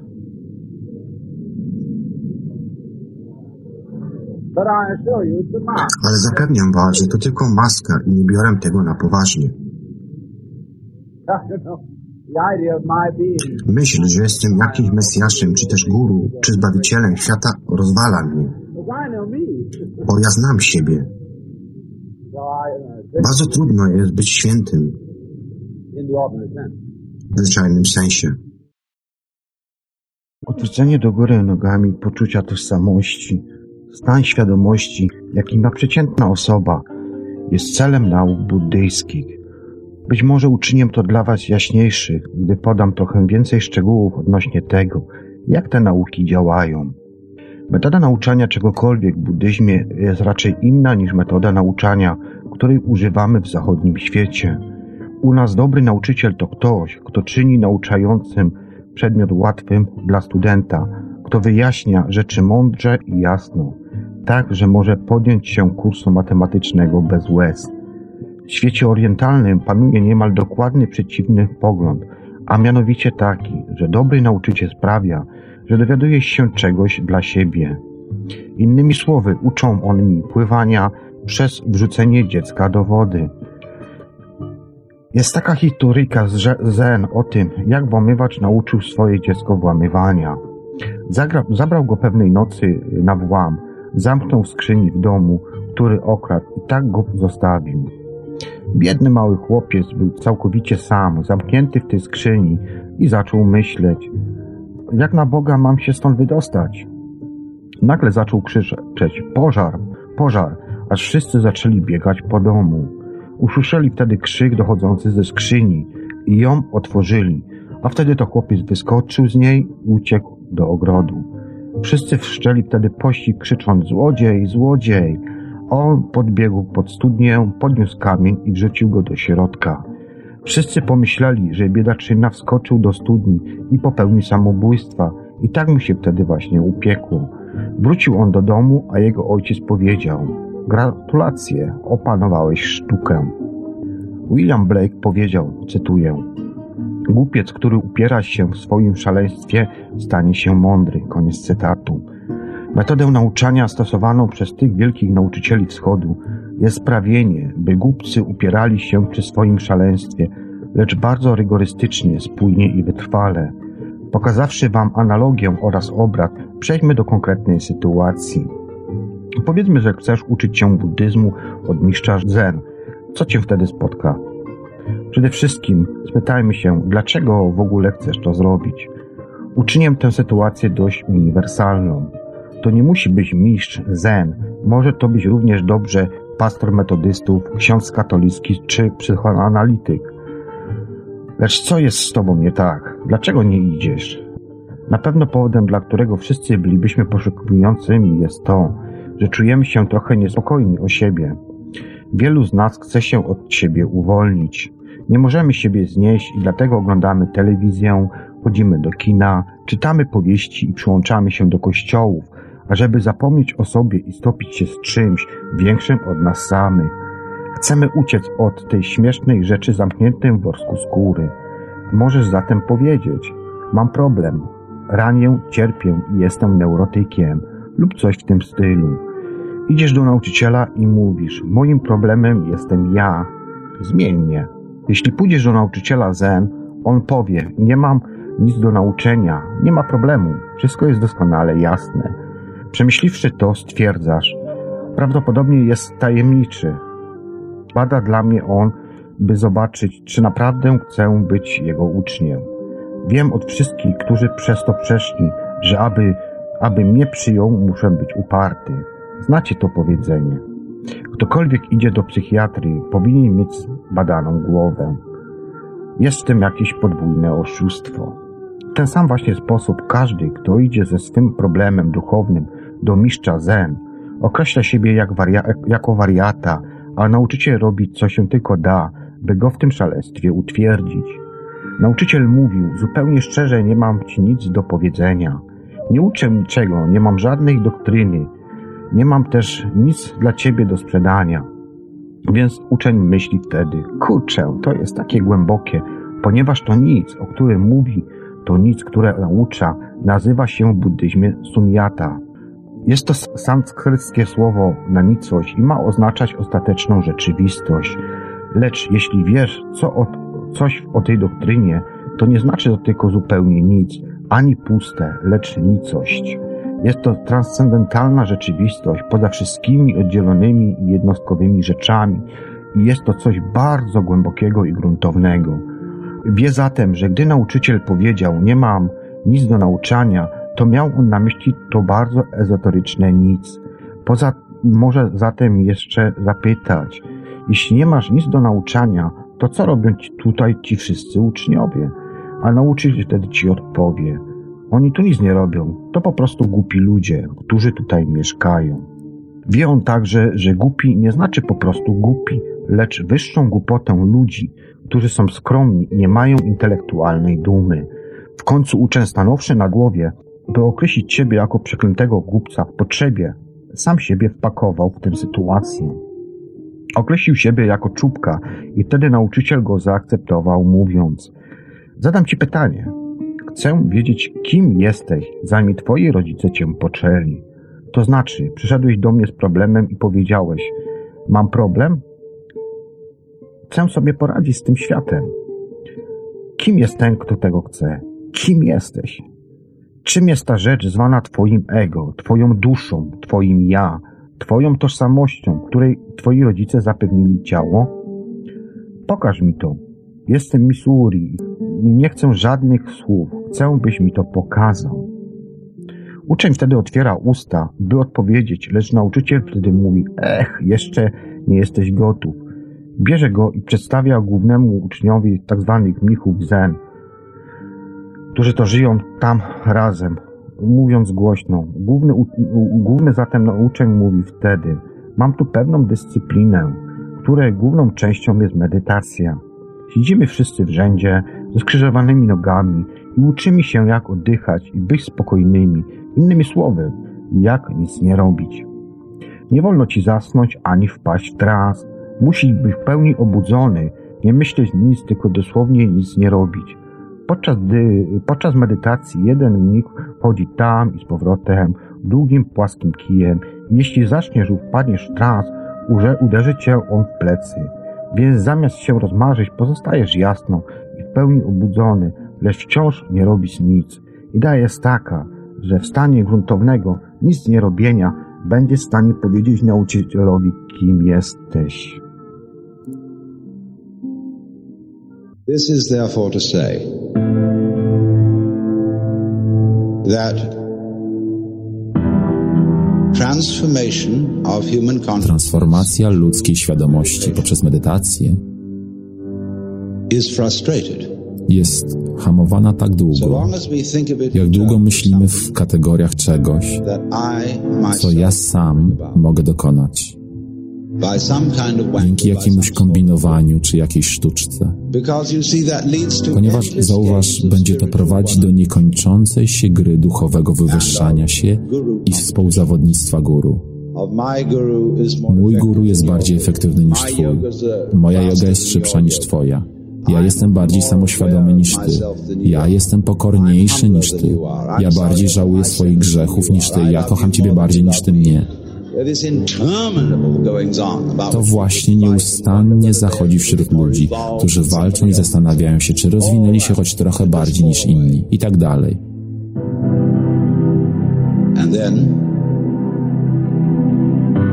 Możesz to wszystko odpuścić. Wówczas doświadczamy tego dziwnego uczucia, którego jeszcze nigdy nie doznaliśmy za wyjątkiem sporadycznych wypadków.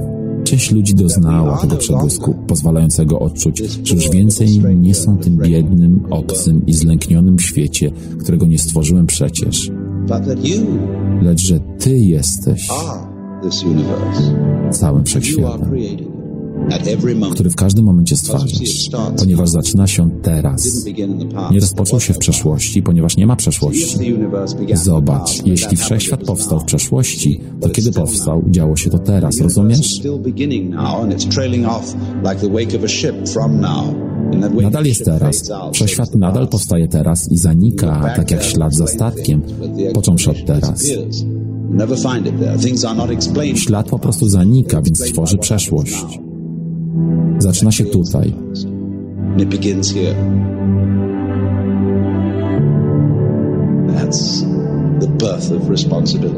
Są to narodziny odpowiedzialności. Ponieważ w przeciwnym razie zawsze mógłbyś spojrzeć przez ramię i powiedzieć: Ach, jestem taki, jaki jestem, ponieważ urodziła mnie moja mama, która była neurotyczką, ponieważ urodziła ją jej mama i tak dalej. I tak powracamy do Adama i Ewy, do początku wszystkiego. Nigdy się z tego nie wydostaniemy.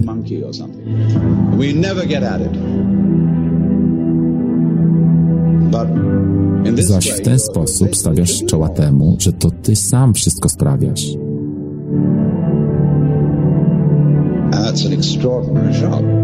To niezwykły wstrząs.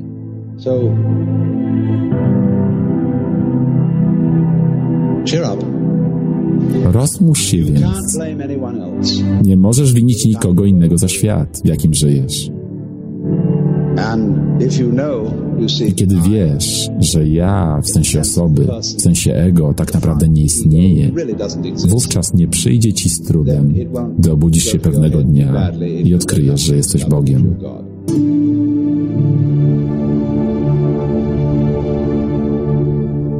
Innymi słowy pytanie, kim jesteś, zanim twoi rodzice cię poczęli? Jest prośbą o akt doskonałej szczerości i spontaniczności. Tak, jak gdybym miał się spytać, słuchaj, będziesz ze mną zupełnie szczery, bez oczekiwania? Chcę, abyś zrobił coś, co wyraża ciebie bez cienia zakłamania. Żadnego odgrywania ról, żadnego pogrywania ze mną gierki. Chcę zobaczyć ciebie. Wyobraź sobie, czy mógłbyś być tak naprawdę szczery z kimś innym, szczególnie z nauczycielem duchowym, kiedy wiesz, że widzi on ciebie na wylot i zna twoje naskryszcze myśli, od razu wie, kiedy jesteś choćby odrobinę fałszywy i wtedy cię ma. Ta sama prawda jest u psychiatry. Możesz u niego siedzieć, dyskutując z nim o swoich problemach i zupełnie bezwładnie zacząć dłubać w nosie. Psychiatra nagle się do ciebie zwraca. Czy twój palec czuje się tam dobrze? Lubisz to? A ty wiesz, że to twoja fordowska pomyłka. Co symbolizują palce, a co nodrza? Ojej, szybko odpuszczasz dłoń i mówisz, ach, to nic, dubają sobie po prostu w nosie. Lecz analityk wtedy powie, naprawdę? Wiesz, dlaczego to usprawiedliwiasz? Dlaczego próbujesz to wyjaśnić? Macie gdzieś, byś się nie ruszył. Cóż, to jest właśnie sztuka, sztuka psychoanalizy, tak samo jak jest zen. Kiedy stawia ci się za zadanie bycia doskonale szczerym, jest to jak, mu, jak mówienie dziecku. Złotko, wyjdź się pobawić bez bycia świadomym siebie. Innymi słowy, mógłbym powiedzieć wam, jeśli ktoś z was przyjdzie tu dziś dokładnie o północy i położy swe dłonie na tej scenie, to będzie spełnione jego dowolne życzenie, pod warunkiem, że nie będzie myślał o zielonym słoniu. Oczywiście wszyscy przyjdą, położą tu swoje dłonie i będą bardzo uważać, aby nie myśleć o zielonym słoniu. Puenta jest taka, że jeśli przeniesiemy ten pomysł w wymiar duchowy, gdzie najwyższym ideałem jest bycie niesamo, niesamolubnym i odpuszczenie sobie własnego ja, to jest to znowu próba bycia niesamolubnym z samolubnych powodów. Możesz być niesamolubną decyzją woli, tak samo jak nie możesz zdecydować się nie myśleć o zielonym słoniu. Jest taka historyjka o Konfucjuszu, który pewnego dnia spotkał Lao Tzu, wielkiego chińskiego filozofa. Lao Tzu spytał się go wtedy, cytuję, Szanowny panie, czy jest tam twój system? Na to Konfucjusz odpowiedział mu, jest nim dobroczynność, miłość swego sąsiada i pozbawienie się egoizmu. Na to Lao Tzu odpowiedział mu, wierutne bzdury, twoje pozbywanie się ja jest jego pozytywną manifestacją. Spójrz na wszechświat. Gwiazdy są uporządkowane, drzewa i rośliny rosną w górę bez wyjątku, a woda płynie. Są to przykłady tego, jakich, jakich sztuczek mógłby na tobie wypróbować mistrz. Przychodzisz do niego z ideą w swojej głowie, że jesteś oddzielną, niezależną i, wi- i wyizolowaną jednostką. On po prostu mówi: Pokaż mi tę jednostkę. Miałem kiedyś przyjaciela, który studiował zen w Japonii. Był bardzo zdesperowany, by udzielić odpowiedzi na pytanie, kim naprawdę jest. Na swej drodze na spotkanie z mistrzem, któremu miałem przedstawić swoją odpowiedź, natknął się na bardzo popularny w Japonii widok. To jest zieloną żabę siedzącą w ogrodzie. Podniósł ją i schował w rękawie swego kimona. Następnie poszedł do mistrza i opowiedział mu, kim jest, wydobywając nagle żabę. Na co mistrz mu odpowiedział? Hmm, zbyt intelektualne. Innymi słowy, odpowiedź jest zbyt obmyślona, za bardzo jak na zen. Czytałeś za dużo książek, to nie jest szczera odpowiedź, powiedział mu mistrz. Zatem po jakimś czasie uczeń odkrywa, że nie ma absolutnie żadnego sposobu na bycie prawdziwym sobą. Nie tylko nie ma sposobu na uczynienie tego, lecz także nie ma sposobu na zrobienie tego przez niedziałanie. By uczynić to jaśniejszym, pozwól mi ująć to w terminach chrześcijańskich. Będziesz kochał Pana Boga swego. Co zamierzasz z tym zrobić? Jeśli mocno próbujesz kochać Boga, możesz spytać siebie, dlaczego to robię? Odkryjesz, że robisz to, ponieważ chcesz być prawy. W końcu Bóg jest Panem Wszechświata jeśli nie kochasz Go, to znajdziesz się w smutnym stanie. Zatem uświadamiasz sobie, że kochasz Go, ponieważ obawiasz się tego, co stałoby się z Tobą, gdybyś Go nie kochał. Myślisz wtedy, to dość parszywa miłość, nieprawdaż? To zła motywacja. Chciałbym to zmienić. Chciałbym kochać Boga szczerym sercem. Lecz dlaczego chcesz to zmienić? Uświadom sobie, że powodem, dla którego chcesz mieć inny motyw, motyw jest to, że jest to ten sam motyw. Mówisz zatem, Boże mój, mam problem, proszę, pomóż mi. Wtedy on przypomina ci, dlaczego to robisz? Po prostu poddajesz się, czyż nie? Prosisz, by ktoś inny przejął twój problem. Nagle dajesz sobie sprawę, że utknąłeś w miejscu. To, co nazywane jest problemem zem lub kaonem, porównywalne jest do osoby, która połknęła kulę gorącego żelaza. Nie może go przełknąć ani wyplus. Jest to także jak komar kąsający żelaznego byka. Naturą komara jest kąsanie, a naturą żelaznego byka jest bycie odpornym na kąsanie. Obaj czynią to, co leży w ich naturze, więc nic się nie może stać. Wkrótce to odkrywasz, że jesteś w trudnej sytuacji. Nie ma odpowiedzi na ten problem, żadnego wyjścia.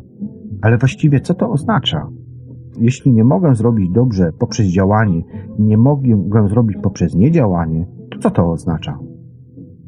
Znaczy, rzecz jasna, że ja, który próbowałem to wszystko zrobić, jestem halucynacją. Nie ma ża żadnego niezależnego ja do okazania. Nie ma żadnego sposobu na jego pokazanie, ponieważ tego ja po prostu nie ma. Gdy pozbywasz się tej iluzji i nagle się budzisz, myślisz, uff, co za ulga. Nazywa się to Satori. Gdy ma miejsce takie doświadczenie, odkrywasz, że to, czym jesteś, nie jest już dłużej rodzajem wyizolowanego centrum działania i doświadczeń zamkniętych w Twojej skórze. Nauczyciel poprosił, poprosił Cię, byś mu pokazał tę rzecz, szczerą i nagą, a Ty nie mogłeś jej odnaleźć. Zatem jej nie ma. A gdy to jasno dojrzysz, masz nowe poczucie tożsamości. Uświadamiasz sobie, że jesteś całym światem natury, robiącym to. Jest to trudne dla wielu ludzi z zachodu, gdyż sugeruje on rodzaj fatalizmu, że jednostka jest niczym więcej jak kukiełką poruszoną przez kosmiczne siły. Jednak gdy twoje własne wewnętrzne poczucie tożsamości zmienia się z bycia oddzielną jednostką na bycie tym, co cały kosmos robi w tym miejscu, stajesz się nie kukiełką, lecz prawdziwszą i bardziej wyrazistą jednostką niż kiedykolwiek. Jest to ten sam paradoks, który chrześcijanie zwa, znają w formie Ktokolwiek będzie chciał ocalić swą duszę, ten ją postrada. Myślę, że jest to dziś coś ogromnie ważnego dla zachodniego świata. Rozwinęliśmy ogromnie potężną technologię. Mamy mocniejsze środki zmieniania fizycznego świata niż kiedykolwiek wcześniej istniały. Jak ich użyjemy? Chińskie przysłowie mówi, że jeśli zły człowiek używa właściwych środków, to te właściwe środki zadziałają w zły sposób. Załóżmy, że nasza technologia, technologiczna wiedza jest właściwym środkiem. Jaki rodzaj ludzi użyje tej wiedzy? Czy będą to ludzie, którzy nienawidzą natury i czują się z niej wyobcowani, czy też będą to ludzie, którzy kochają świat fizyczny i czują, że są ich własnym ciałem? Cały fizyczny wszechświat, a po inne galaktyki jest po prostu przedłużeniem naszych ciał. Obecnie główna podstawa, naszych technologów którzy eksplorują przestrzeń, wyrażona jest terminem podbój przestrzeni. Budują ogromne, podobne do armat, falistyczne przedmioty, które wysadzają w niebo. Jest to całkowicie absurdalne, gdyż nikt nie dostanie się nigdzie w rakiecie. Potrzeba ogromnie dużo czasu, by dostać się nawet na Księżyc, a dłużej niż ktokolwiek żyje, by wydostać się z Układu Słonecznego na początek. Właściwym sposobem badania przestrzeni nie są rakiety, lecz radioastronomia. Zamiast jednak e- eksplodowania twardą pięścią w niebo, bądź bardziej wrażliwy i, i, i subtelniejszy sposób zmysłu, a wszystko to przyjdzie wtedy do ciebie. Bądź bardziej otwarty i receptywny, a w końcu rozwiniesz przyrząd, który to zbada kamień na Marsie z większą troską, niż gdybyś trzymał go w swej dłoni. Pozwól mu przyjść do ciebie. Cała postawa używania technologii jako metody walczenia ze światem da w rezultacie jedyne, jedynie zniszczenie świata, co właśnie w tym momencie robimy. Używamy absurdalnych i krótkotrwałych metod pozbywania się szkodników, zmuszając nasze owoce i pomidory do wzrostu, ogołocając nasze wzgórza z drzew i temu typu rzeczy, myśląc, że jest to jakiś rodzaj postępu. Faktycznie jest to obracanie wszystkiego w kupę śmieci. Mówi się, że Amerykanie, którzy są na przedzie technologicznego postępu, są materialistami. Nic dalszego od prawdy, ale amerykańska kultura jest oddana nienawiści materialnego świata i jego przekształcaniu w śmietnik. Spójrz na nasze miasta. Czy wyglądają one tak, jakby były one zrobione przez ludzi kochających świat? Wszystko zrobione jest z tandety, jest, która jest mieszanką gipsu, papieru oraz kleju w dowolnym guście. Ważną lekcją jest to, że technologia i jej moce muszą być kierowane przez prawdziwych materialistów. Są nimi ludzie, którzy kochają świat materialny, którzy pielęgnują drzewo, kamień, pszenicę, jaja, zwierzęta i nadal wszystko ziemię, traktując ją z szacunkiem, który przysługuje naszym własnym ciałom.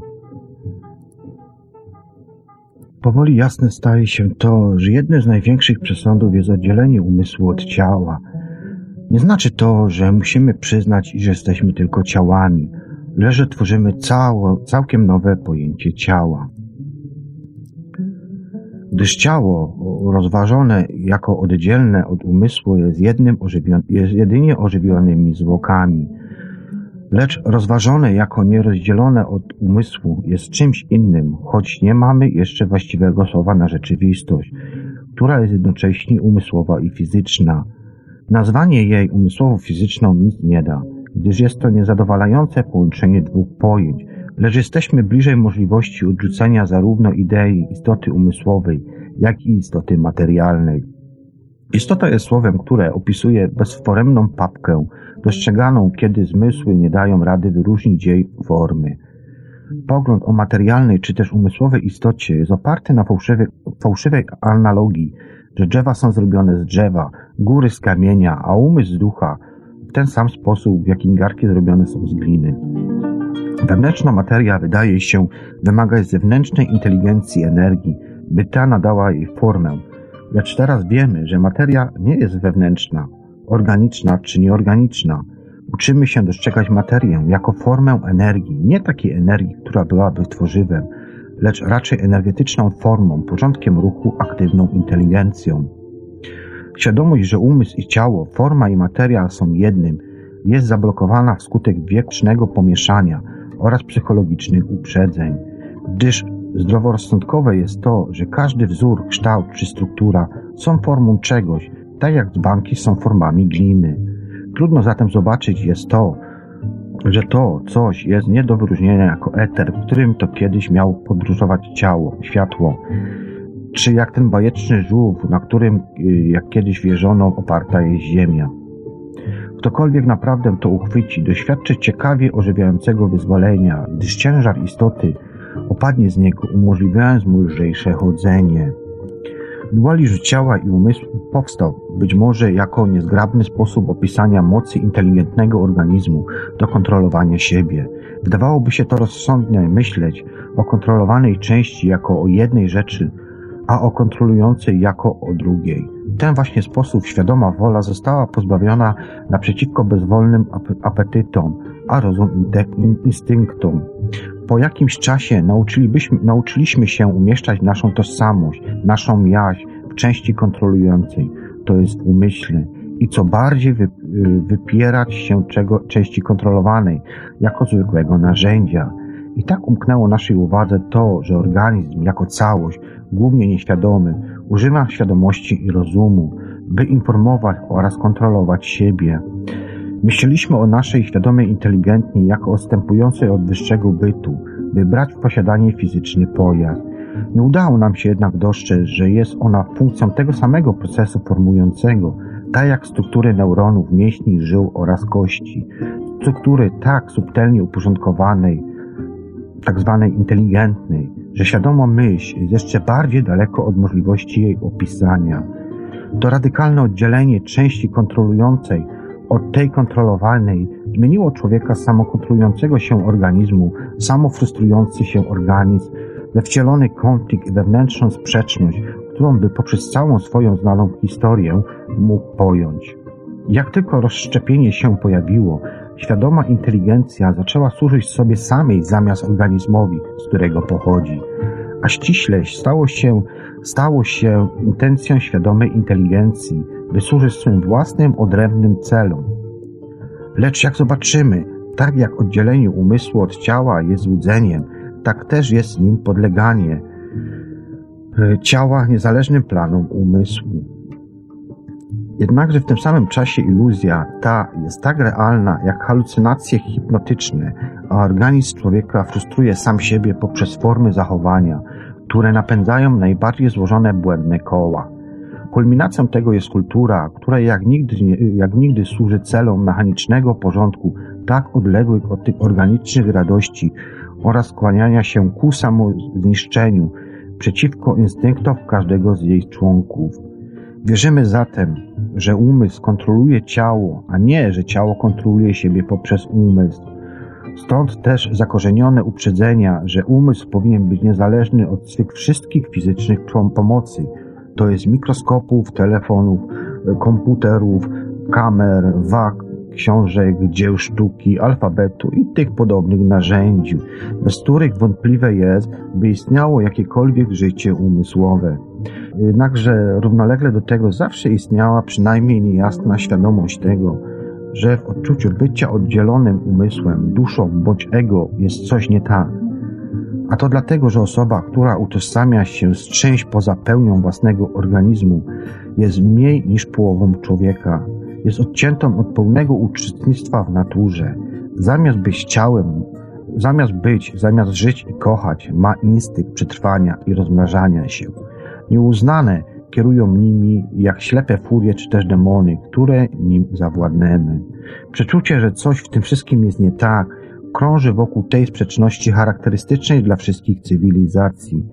Jest to jednocześnie przymus zachowania się oraz zapomnienia o samym sobie.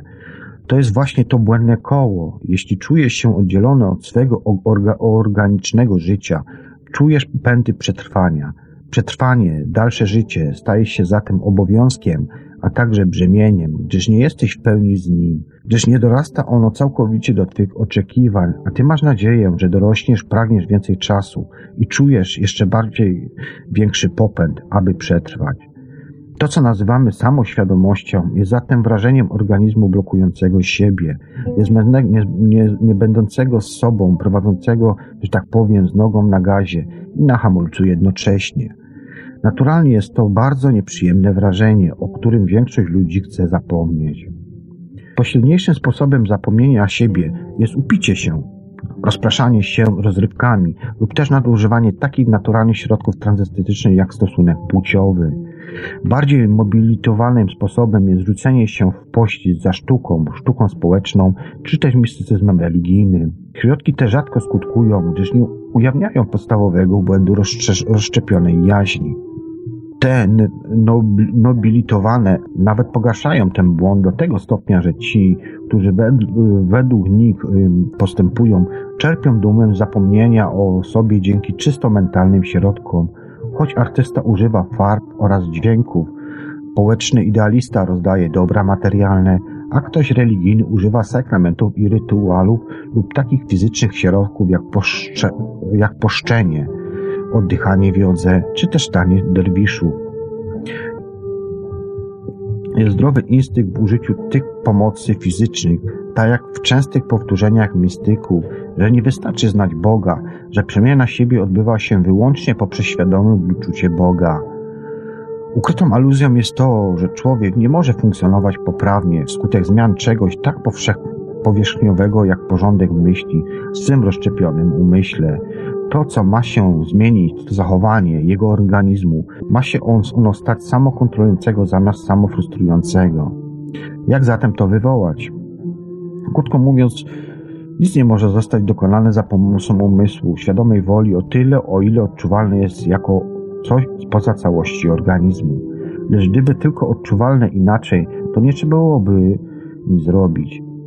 Bardzo niewielu wschodnich guru, czy też mistyków mądrości oraz zachodnich psychoterapeutów odkryło dość żmudne sposoby nabierania organizmu na sztuczki, które mają go zintegrować, głównie poprzez swego rodzaju judo, czy też delikatną drogą, która niweczy proces samofrustracji poprzez doprowadzenie jego do logicznego i logicznej i absurdalnej skrajności. Jest to wybitnie droga zen, a czasami i psychoanalizy. Gdy te sposoby skutkują, oczywiste staje się, że uczniowe lub też pacjenci, pacjentom przydarza się coś więcej niż zmiana w sposobie myślenia. Jest, jest taka również zmiana w sposobie emocjonalnym oraz fizycznym. Jego całe istnienie funkcjonuje w zupełnie inny nowy sposób. Od długiego czasu jasne jest też dla mnie, że pewne formy zachodniego mistycyzmu, w szczególności taoizmu oraz buddyzmu zen, nie zakładają, że wszechświat podzielony jest na duchowy i materialny i nie osiąga swej kulminacji w takim właśnie stanie świadomości, w którym świat fizyczny rozpuszcza się w znieróżnicowanej i bezcielesnej jasności. Taoizm oraz Zen są podobne, oparte na fizjologii względności, lecz ta filozofia nie jest tylko spekulatywna. Jest, jest to ćwiczenie się świadomości, w której to wzajemne relacje wszystkich rzeczy i zdarzeń stają się stałym odczuciem, wrażeniem, Wrażenie to leży u podstaw i wspiera naszą normalną świadomość świata jako zbiornika oddzielonego oraz różnych rzeczy. To jest świadomości, która to buddy, którą to buddyjscy filozofowie nazywają avidya, ignorancja, ponieważ zwraca ono uwagę wyłącznie na różnice. Ignorujemy wtedy właśnie te związki. Nie widzimy na przykład, że umysł oraz forma, czy też kształt i przestrzeń są nierozłączne, tak jak przód i tył, ani też, że jednostka przeplata się ze wszechświatem. Także są jednym ciałem. Myślę, że na tym zakończę. Będę kontynuował to następnej, te wątki i będziemy kończyć już część audycji Czas Snu numerowaną 14, jest to odcinek drugi. Troszkę się przedłużyło, bo troszkę więcej Was przeczytałem dzisiaj, bo wpadłem w słowotok, ale mam nadzieję, że Wam się podobało. Muzyka też, wiadomo, to jest kwestia gustu, więc no nie każdemu dogodzę. No to co, w takim razie będziemy kończyć audycję Czas Dnu 14 o Alanie Watsie. Yy, ja Wam serdecznie dziękuję, że byliście tutaj, że słuchaliście. No i cóż, zapraszam za tydzień. Audycja będzie na pewno za tydzień, no chyba, że coś wypadnie, ale po prostu mam wolne, wolną całą chatę, więc mam możliwość w miarę spokoju, że tak powiem, nagrywania. Więc po prostu postaram się, aby w następnym tygodniu wejść na antenę. Wszelkie pytania, jakbyście mieli, to proszę wślijcie mi na info małpaczasnu.com, jakbyście chcieli, abym jakieś inne audycje poruszył to w taki to tak samo Was zapraszam do wysyłania informacji na mojego maila, ewentualnie myślę, że Ivelios się tutaj zgodzi na to, żeby mógł, żebyście mogli również przesyłać na maila radiowego, ewentualnie Ivelios mi po prostu prześle. Informuję jeszcze raz, że czasnu.com w tym momencie ma trochę problemy techniczne, ponieważ było przeniesienie strony na inny serwer. Nie wszystko do końca działa tak, jak byś powinno ale wszystkie audycje są na bieżąco aktualizowane na homikuj.pl i jeszcze w najbliższym czasie prawdopodobnie stworzę jakiś, nie wiem, webowy dysk, żebyście po prostu mogli ściągać wszystkie audycje z radia na fali, które wcześniej, w wcześniejszych latach były emitowane, bo wiem, że są problemy, przychodzą, przychodzi dużo maili z zapytaniami czy jest w ogóle dość, czy są w ogóle do ściągnięcia audycje. Wiem, że na Paranormalium też są, ale nie wiem, czy tam są wszystkie, czy nie. W każdym razie ja Wam jeszcze raz dzisiaj bardzo serdecznie dziękuję. Zapraszam Was za tydzień na odcinek trzeci. Dajcie mi 10-15 minut przerwy i wchodzimy z kolejną audycją śladami naszych przodków, odcinek drugi Knousa. Dzisiaj będzie o Bushmanach oraz no, w klimatach tych będzie również muzyczka. Pozdrawiam Was wszystkich bardzo serdecznie, moich kolegów redakcyjnych, Klodzika, Edka, Kapitana i Veliosa oczywiście, Chrisa McKinney, który był przed czasem snu i do usłyszenia w takim razie następnym razem. Cześć, trzymajcie się.